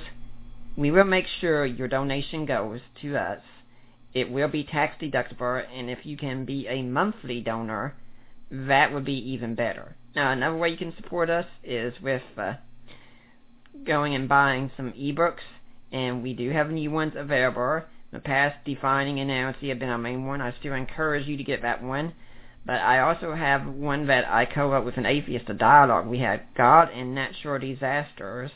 And also, just this week, finally came out The Creed for the Ages, the Apostles' Creed in Today's Christian. That's one that's solely on my own, and it's it's a short little one. You could read it in less than a couple of hours, pretty easily. I, I read it last night as well, and I you can call me biased, but I looked and said overall I'm very pleased with how this one turned out. And then you can go to the Amazon store we have from my blog page, and you can purchase books that you've heard about on the show. And some proceeds from that will go to support Deeper Waters. And we are, in fact, also working right now on a website. We've got someone who helps me out greatly, who helps set up a lot of equipment to do the show better here, and he is really burning the midnight oil to get a good website. Uh, in fact, I think it was just last night he didn't even sleep at all because he was working so much on this website, and he, he's doing that free of charge. Also, he's just a big supporter of the show and wants to see it out there, and we appreciate that. But to keep things like this going, we really need your support. And I'd like to remind everyone also that I will be in New Orleans this upcoming week. I'm going to be speaking Wednesday night at the Defend the Faith conference. And I, I really encourage you to be there. And if you're a fan of Deeper Waters and you'd like to get to see me, please come and let me know who you are, and I'll be glad to talk with you. Now, um, do you have an any uh, organization you'd like to encourage people to donate and support? Well, my, my own organization, Pro mm-hmm. Life Training, uh, Life Training Institute is the name of our organization, LTI, right. and our website is prolifetraining.com. Uh-huh. And um, we, almost everybody, you know, I, I don't work for free uh, yeah. on everything that I do, but I do live on support. And mm-hmm. what living on support does, and what all of the people at LTI do, that we all live on support, what it does is it makes it possible for me to do things like you just said that I don't get paid to do this. I don't get paid to go to a lot of the places that I go because I'm capable of going for free because of the people that support me and that support our ministry. Right, and you right. can go to our website and we have a donate page there it makes it possible whether you give a general donation to LTI, whether you give to any of the specific speakers, not just me, but any of our, our speaking team, if you if you feel led to those. But what it does is it makes it possible for us not just to pay our bills, which is lovely, obviously, and to, to pay all our medical bills and to buy clothes and food for our kids, but also it makes it possible for us to say, when somebody calls me and says, I really want you to be able to come, but I can't afford to pay you, which by the way happens more often than not. Yep. I'm able to negotiate with them and to say, Look, I'm going to try to arrange for the people who have made my life possible to get me there to be able to talk to you. Uh, as all speakers ought to have that do this profession, this is all I do for a living. There are obviously fees that I charge for the people that can pay. But mm-hmm. the majority of people that I talk to that we deal with a grant that lets us go and then my personal donors and make it possible for me to do things for free without having to charge for the majority of people that need this because we feel very passionately about what we do and wanting to get that message out and we don't want finances to be a, the thing that makes it not possible for me to work with somebody. I want mm-hmm. to be able to work with people because they need it, not and and not have a, a bar put up between me and them because they need it but can't afford it. You know, people, what uh, Jay's been saying here is entirely correct, and I find it true from my own perspective, what you're essentially doing when you donate us is you're saying, I want you to be free to do what you do. And if you think apologetics ministries, studying historical Jesus and resurrection things that sort are important and this show is important, donate to Deeper Waters. And if you think pro-life training is important, that we do need to be defending the unborn out there to stop them from being murdered every day, donate to the Life Training Institute. In fact, I'd encourage you to donate to both of us because we're each doing our own part. And so, so are so many other countless ministries mm-hmm. out there we could mention. But let's get back to the case. You, know, you were making the case about the sled argument, right? That's right, the sled argument. So we st- always start with size, even though there's very few people that you'll ever meet that are going to say that the unborn are not like you and I, and so we're justified in doing what we're doing them because they're so very small like, it's not really going to be a sophisticated argument you meet, and it's really not going to be used too terribly much by people that you don't. But what, what, why I start with size is because you do occasionally hear it. Still very small, uh, but one of the things that size does is it gives us a great place to launch from to talk about things, the difference between intrinsic and extrinsic value, uh, because we look at size and we say size isn't a value-giving property. And I would look around my house and say, look, I'm the biggest guy in my house. My six-year-old daughter is the smallest person in our house we wouldn't look at me and say that by virtue of my size, I'm very valuable, and that by virtue of her size, she's very small. I remember hearing a terrible news report a couple of years ago about a terrorist attack on settlers in Israel, and then they go through and talk about all the different people that were killed in that terrorist attack, and then finally they come to the idea they butchered a newborn child, which was the smallest in the house. Well, size itself is an indi- indicator of how valuable somebody is, and that was the least offensive murder. But that was the one that we had the strongest moral reaction to, was the idea that people would kill a newborn with machetes, to be so driven by these monstrous ideologies to hack up and butcher a child. It, it offended us to our very core as the, the most heinous of crimes, but if size were the things that gave us value, it would actually be the least of the crimes of everybody that was killed that day in that family. And, and and we talked about large athletes. You know, uh, Jake Matthews, which was the the center or the left tackle for the Atlanta Falcons, a huge guy, a massive guy. Now, here's one of the things we start to differentiate between intrinsic and extrinsic. By virtue of size and athletic ability, Jake Matthews has value to the Atlanta Falcons. Millions of dollars every year kind of value to them. By virtue of my lack of size and lack of athletic ability and relative age at 44 years old, I have no value to the Atlanta Falcons. Mm-hmm uh, the Falcons actually charge me to watch their games, and they pay him millions of dollars to play. That's a little value I have. I'm only a resource for them in that financial bit. So, uh, but that's extrinsic value. That's value that he has to an organization by virtue of his abilities. It's no greater moral crime to kill him than it would be to kill me, because when we're talking about value, we're talking about value that we have by virtue of what we are. Uh, when you were when you were talking about the newborns, there, one thing I was thinking is that uh, what I usually hear in historical apologetics a lot of times is the charge that uh, God commands genocide in the Old Testament, which we are going to try and have Matthew Flannagan come on and talk about his book that he wrote with Paul Copan. Did God really command genocide? And I think a lot of people they might object to say a lot of the killing of the Canaanites, but what they really object to is But what about for children? Absolutely. Well, that's the hardest thing to overcome, isn't it? Yeah. Uh, a friend of mine, when Craig Keener was speaking in Alabama, and a friend of mine and I uh, and him were talking that afternoon, and Craig told him, "Look, I'm I'm disturbed when I read those accounts. You know, I, I'm bothered. It's hard. It's a hard thing to read, and that's what makes it hard. If it were just a battle of armies, I don't think you would have the problems that you have. Right. Uh, I'm reading right now a book about the history of religion and violence, and in that book they talk about how, and she talks about Karen Armstrong talks about how in, a, in ancient societies, uh, this sort of cavalier willingness to kill people including women and children, was seen as a strength, a moral strength in their community. I'm willing to do what's necessary. I'm reading a book on Red Cloud, an American Indian warrior, and they talk about how the Sioux uh, and they're fighting in the in the western part of the United States prior to being settled and taken over by the, the Americans from the moving from the east and settling out in those areas. That they saw the killing of women and children as fair game and as something that you did to demonstrate your courageousness as a warrior. You were willing to do what was necessary we read those sorts of things, whether it's in the Old Testament, whether it's in ancient religion study, whether it's in just American study, American study in the American West and, and what was going on out there, and we recoil at the idea of killing the small and the innocent.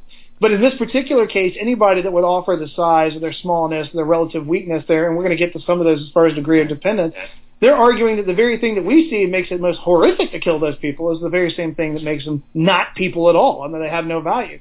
Mm-hmm. An intrinsic value that we have by virtue of what we are. And I was going to Christopher Kaczor in his book says we have to be mindful of the fact that the inclusive view of human value can't account for there being additional evils to killing somebody. Like torturing someone to death has two evils, torturing them and then killing them. Those are two distinct evils that are being committed there. And so there's a greater evil than in torturing somebody to death than just killing them. There is a greater evil in killing President Obama than there is in killing me, as, as Christopher Kaczor says. He doesn't specifically say me, but he says in any other human being. He says because President Obama is a human being, and there's the same evil involved in killing us, but there's also governmental instabilities and things that would go on related to somebody in a high office, like the President of the United States, it just isn't present if you kill me. So there's additional evils involved, but it's not a greater value that he has as a human being. His intrinsic value is the same. In accounting for the additional evils, they come with those additional actions that are taken or additional considerations. So when we're talking about intrinsic value, we're talking about the value that you have by virtue of what you are. And outside circumstances like my size giving me extrinsic value to organizations that could use that size to further or reach their own goals, it doesn't make me more valuable as a human being, however much it makes me valuable to them. So size is not seen as a value-giving property among us as we look around at more mature human beings. It should never be uh, then applied to the unborn and them being small. But that doesn't. That's not where most of the argument happens. Most of the argument is, is where we're about to go. The L, the level of development. Mm-hmm. This is where you're going to have most of your argument from both the sophisticated arguers and even the people who are less sophisticated. There's going to be there.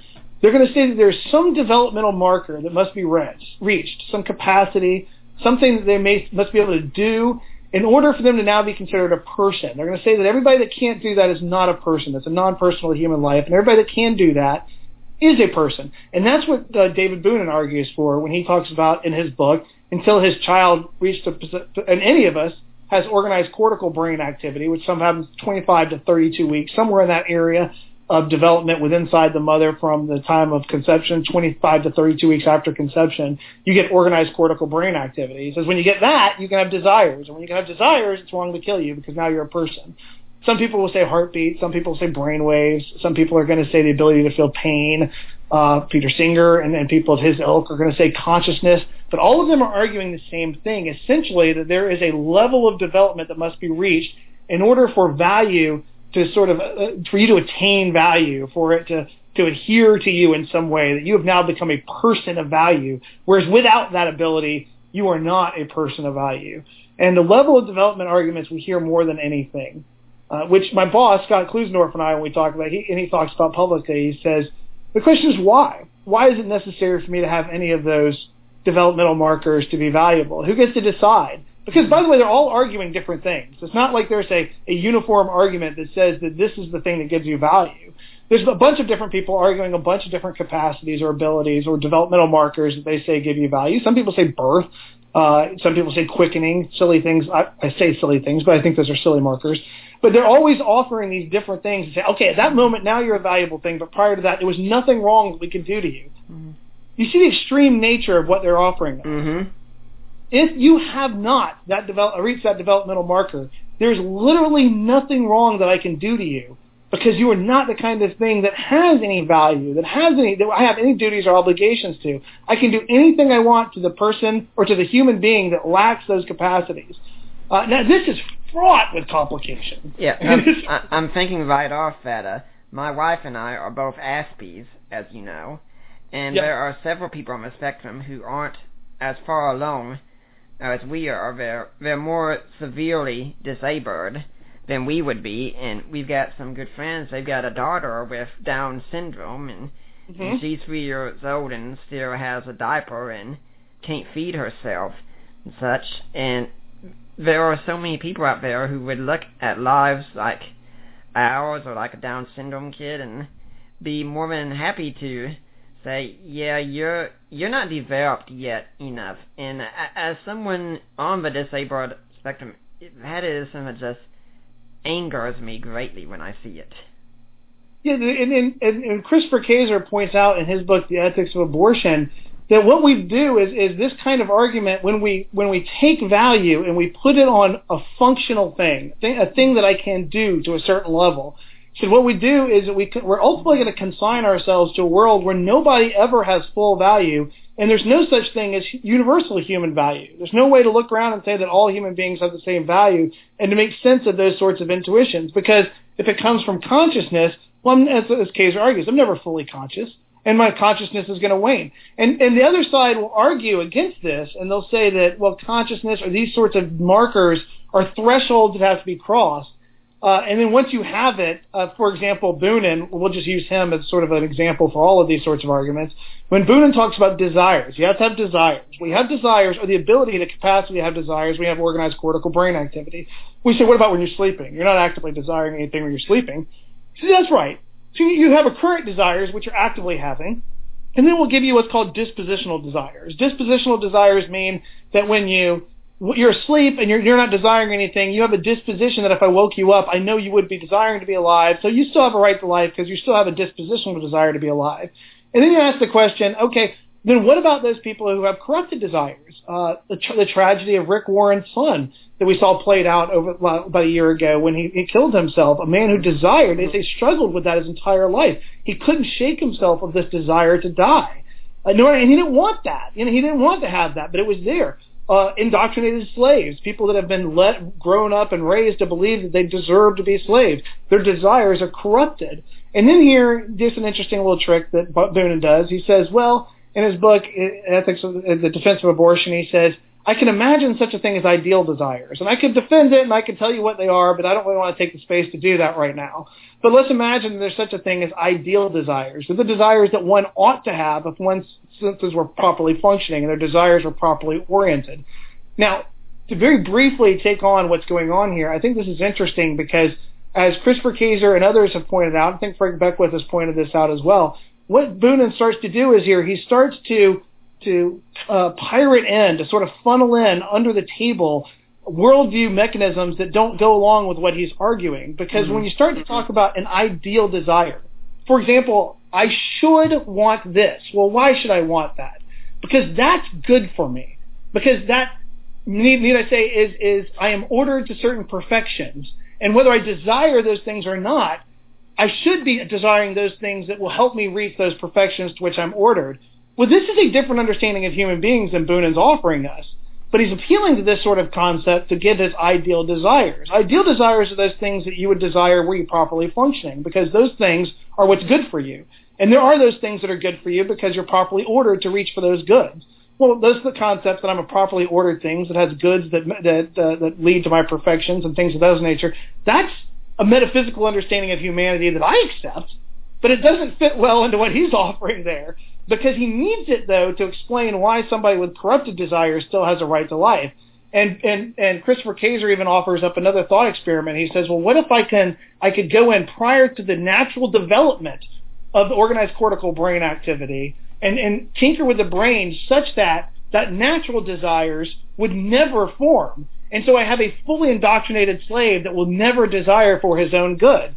Have I wronged that being by doing that? He says under Christopher K, under David Boonin's argument for desires being the source of value, I don't see how you can coherently say that I've wronged them because there was never a being with desires to subvert in any way. But if I can say, and I think that we can say that we wronged him, then there must be something else doing the work, the metaphysical or the moral work, the necessary to ground their value.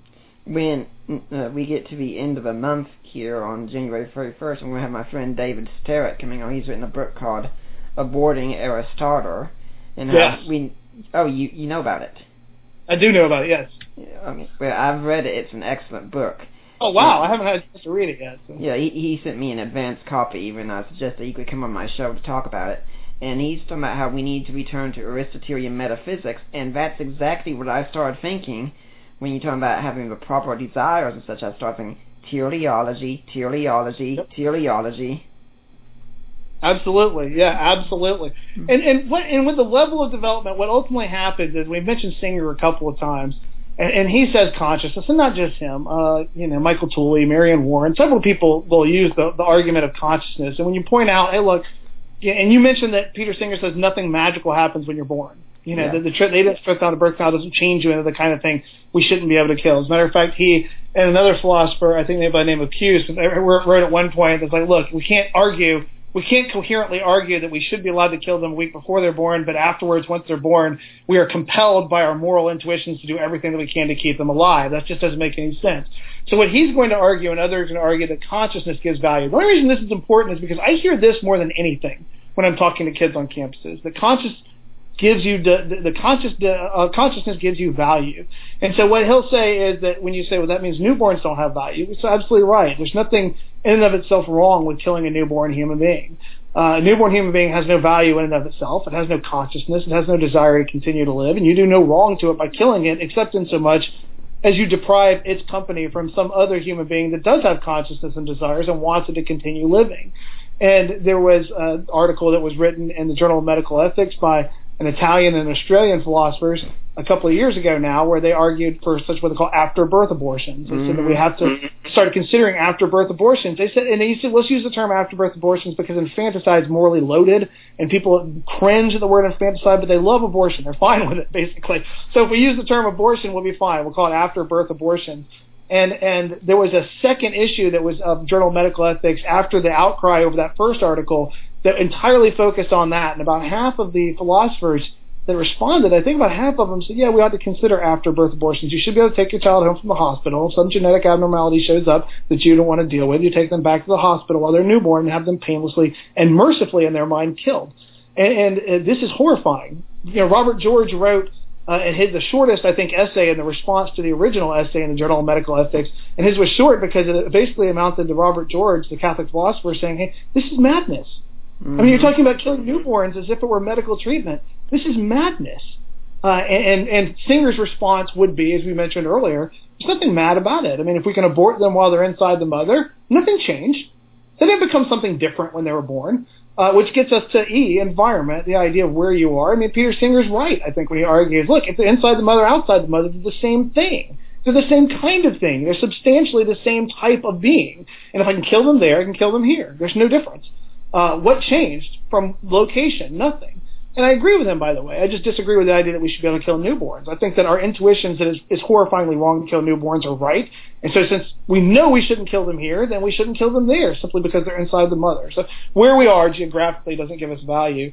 And, and then finally, the D is degree of dependence. I always point out to people, it's not just dependence. I don't think it was lost on Stephen Schwarz, a brilliant philosopher, that, that dependence started with a D. There's a reason he uses degree of dependence, and, and the reason he does that, I'm assuming, is because he recognizes that, that we all have some level of dependence. Mm-hmm. We're all dependent on other people, every single one of us. So what we're doing is we're trying to ask, is there a level of dependence, a, a point that you reach of dependence where we're going to give somebody else the power to draw a line through humanity and say everybody that needs this much help, everybody that's this dependent, everybody that needs other people this much, they're no longer persons, and their lives have no value.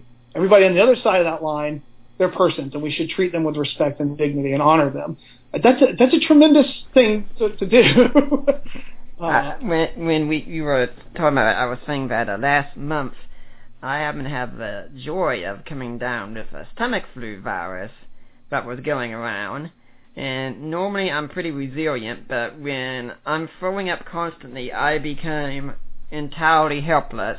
Absolutely. And was lying on the couch, needing to have nearly everything done for me, and uh, I, I'm sure my wife was very tempted to want to do away with me at times when that was going on because I was just so annoying. But I was entirely dependent, so we could say I mean, could someone would say, well, you know, he is being very annoying right now. There is a way you can deal with that problem because he's so dependent. and then on a more extreme level, I was saying, how about if we look at someone like, say, Stephen Hawking? who is a brilliant mind. I, I think he's wrong on a lot of issues. There's no doubt he's a brilliant mind. Absolutely. But he is absolutely dependent on his staff around him and on the machines that are there to get those ideas out of that mind. Uh, there is no way this guy could survive on his own without all that stuff. He, he'd be dead before too long entirely. Would it be okay to kill him? Yeah, at what point? Who and who gets to decide that? My daughter, it just you know several feet away from me, playing in the front room. I mentioned she's a type one diabetic. Yeah. I, one one Sunday, she was this radically independent little eight year old girl. One Monday morning, we're in the emergency room, and we find out that she will be medically dependent on insulin for the rest of her life, or until they cure diabetes. That she she now requires meal decisions to be a family decision. She requires my wife to get up almost every night. She's an incredibly active and athletic girl to check her blood glucose level to make sure that she doesn't drop down under an unsafe place and go into a diabetic coma. I mean, her life is dependent. Um, is she less valuable? I mean, my grandmother, when she was 95, she was radically dependent. Was she less valuable? Was it a lesser offense to kill her at that point than it would be to kill any other human being?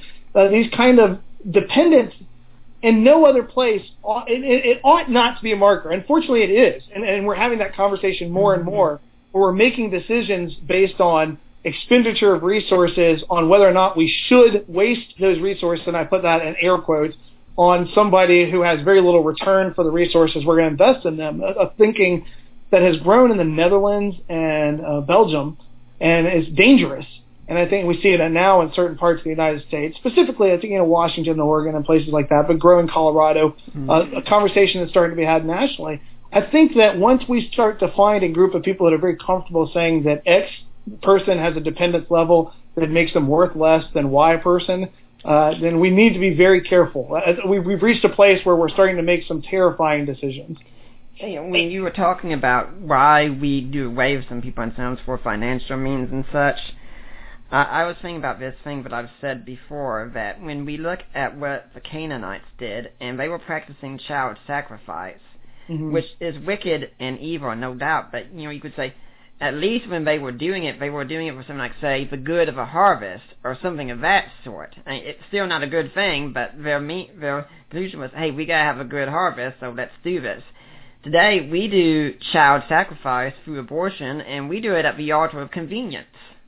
Absolutely, mm-hmm. yeah, and, and over, overwhelmingly, the number of abortions that happen in the United States happen uh, by for virtues of what we consider convenient reason. I mean, and so it is a and, and you know, uh, one of the things I think is interesting is we're starting to talk about, make clear that we're talking about dividing up humanity between those human beings that matter, because science does, demonstrates their human life.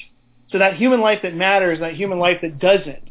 Who gets to make that decision? And Christopher Kaczor, in his book The Ethics of Abortion, he does talk about. He says, "Hey, you know, there was a, there's all throughout human history we have made the mistake of drawing a line through humanity and saying those are persons like me and those are not."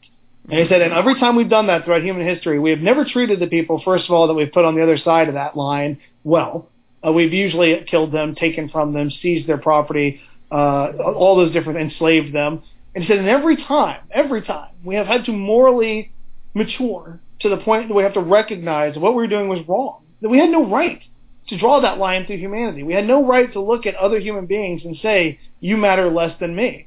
And he asked the question, what, what are the odds that this time, what are the chances that this time we have finally found another group of human beings that we're justified in treating the way that we are? We've never been right before. Never. What are the chances that we're finally right? It's, Well, not good, given our track record. I mean, we have to be, so when we talk about size, level, development, environment, or degree of dependency, and any of those things, being the means by which we draw a line through humanity and say those people matter and those people don't, mm-hmm. we have to be very careful about the kind of arguments that we're making. First of all, I think they're outrageous arguments anyway. I mean, I think it's weird to be able to say that there's such a thing as this basic human animal that exists and at some point personality ascends, descends upon them, and then personality can come and go. You have episodic problems.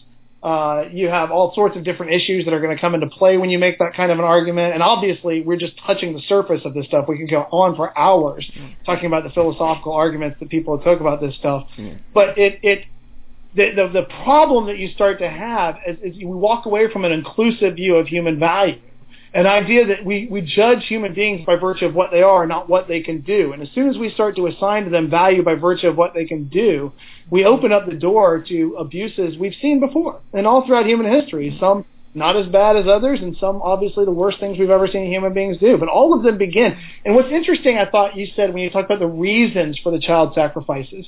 I hear so many times when people talk about the, the stuff that people are doing or the views that they hold, well, people will say, well, they have good reasons to hold that. So most people have reasons for what they're doing. Simply having reasons doesn't make it okay for them to do it. The question is, are there reasons legitimately held. I mean, are these do they actually do the work that's necessary to justify the person who has an abortion because they're afraid of their academic future being impacted has a reason, but does that reason raise to the level to justify the taking yeah. of his human life? I don't think so. When uh, you were talking about how we uh, try to divide the line about who's worthy of life and who isn't. My uh, wife I got me for Christmas a book called The Holiness of G.K. Chesterton. Chesterton is one of my favorite writers. He's just incredible. He is. And uh, one thing that I found in the book is that he said that no one has ever gone off on a study of anthropology and came back and said, you know what, I uh, did my study and I found out I belong to an inferior species. I love Chesterton. One of the things I told people is that the sad thing about living in the world after Chesterton is that anything you want to say that's worth saying, he probably already said and certainly said it better than you. Yeah. He, he just had a way of saying everything. And so a lot of my talks, especially if you, I don't know if you've ever read Chesterton's book, Eugenics and Other Evils. I uh, haven't got to read that one yet. Okay, that's a little book. It's a small book, relatively speaking, and you can get it for free on uh, in ebooks, and it's a mm. great book. Uh, but I quote from that uh, uh, quite often when I'm talking to people because Chesterton is just the man with a way of saying things. Mm-hmm. Yeah, I, when I lived in Charlotte, had a roommate. I had a collection of the complete Father Brown mysteries, and he he's big into apologetics also, so I let him borrow it. And he uh, came to see me one morning and said, "You know, I'm really upset with you." And I was, "How come?" I said, "Well, I started reading that book last night. I thought I'd just read a little bit of it, and I read three mysteries, and I was up until 1:45 a.m. before I went to sleep." Well, that's Chesterton for you. That's Chesterton. That's him. That's right. Mm-hmm. So um, we've only got a few minutes left. Before we start wrapping things up, what are some things the average Christian can be doing to help the pro-life movement? I, I think number one, you know, the Christian church is, in my opinion, and I mean this as a whole, from having traveled around the country and the world, and a little bit around the world, is is too comfortable with abortion.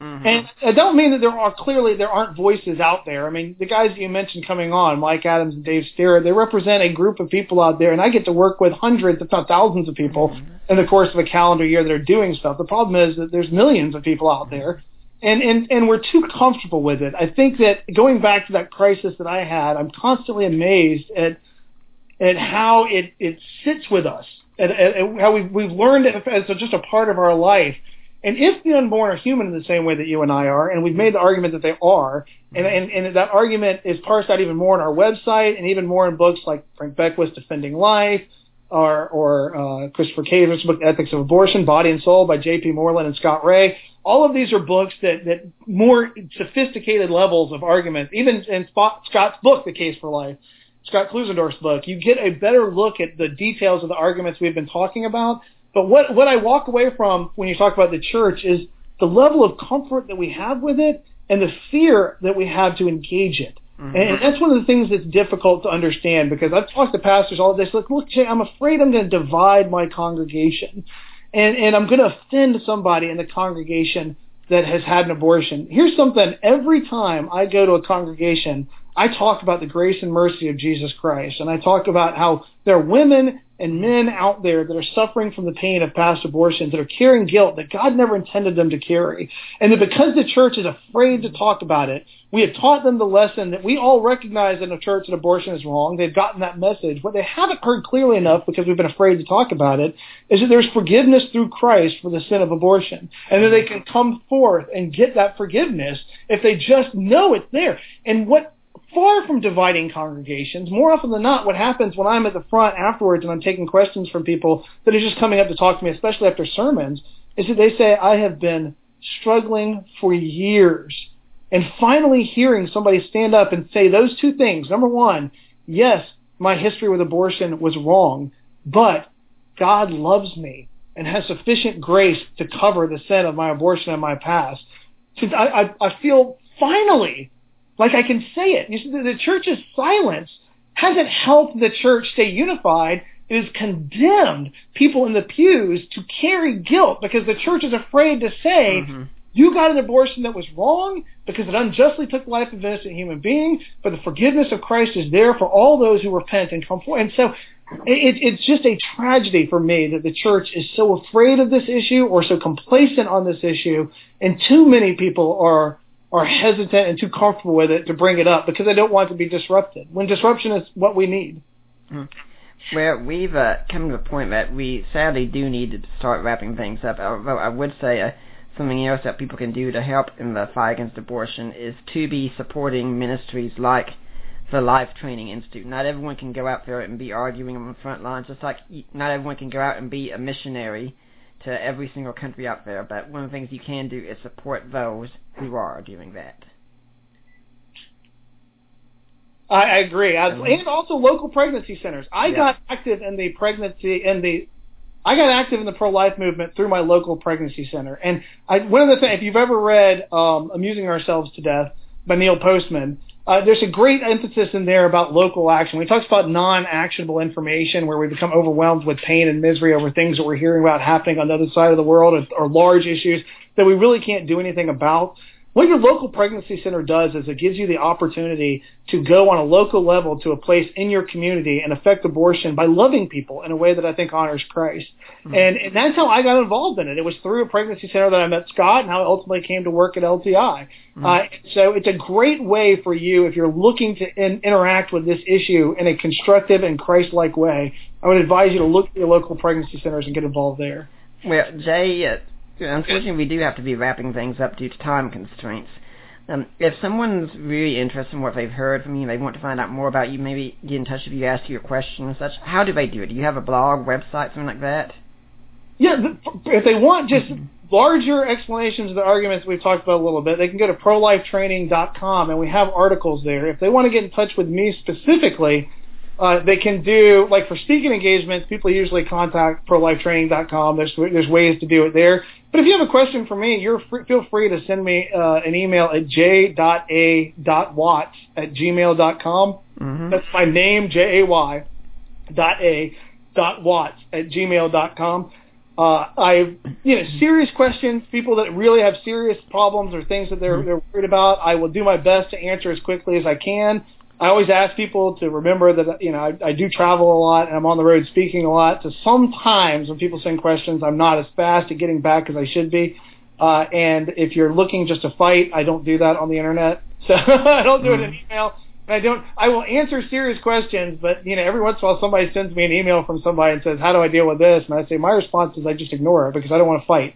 Uh, and that that would be my last thing I would say as I walk away from this. Okay. It's it's important to me to be able to do the things that I do in a way that honors Christ. I want to reach out to people with the love and grace and mercy of Jesus Christ at the same time as confront something that I think is a horrible injustice in our community. And I, we have to remember that our goal is to win people by winning arguments that we want them to change and transform their views because we believe their wrong views are hurting them, not just society. It's not just bad for society that people say these things that are wrong. And I mean this entirely across the, the realm of apologetics. I have to remember that the person that I'm arguing with is a, it's much like I used to be as an atheist, is somebody that may have a future where they could impact the world for the kingdom of Christ. And that they, it's better for them. It's the one Christian I had. I hated Christians when I was an atheist. I hated them, and they hated me. We had that relationship going, and it was working pretty well until one Christian came along that argued with me respectfully, clearly liked me, clearly wanted what was best for me. If they didn't have an answer to something I said, they said, I don't know. They transformed my view of Christianity in the sense that they didn't convince me to become a Christian, but what they did was that they made me willing to listen to the arguments for Christianity. The arguments won me over.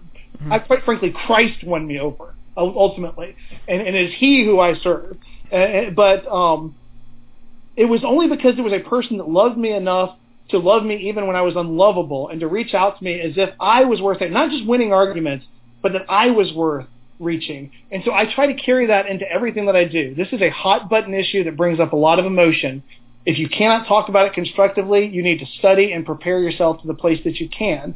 And as soon as you're capable of engaging in a way that honors the Christ that sends us out, then you must do so because the issue is of such moral importance that it has to be confronted in our age and in our time. Well, Jay, I'd like to thank you for coming on the Deeper Waters podcast, and I hope we'll see you again sometime. Thank you so much. I appreciate the time and allowing me to be on here, Nick.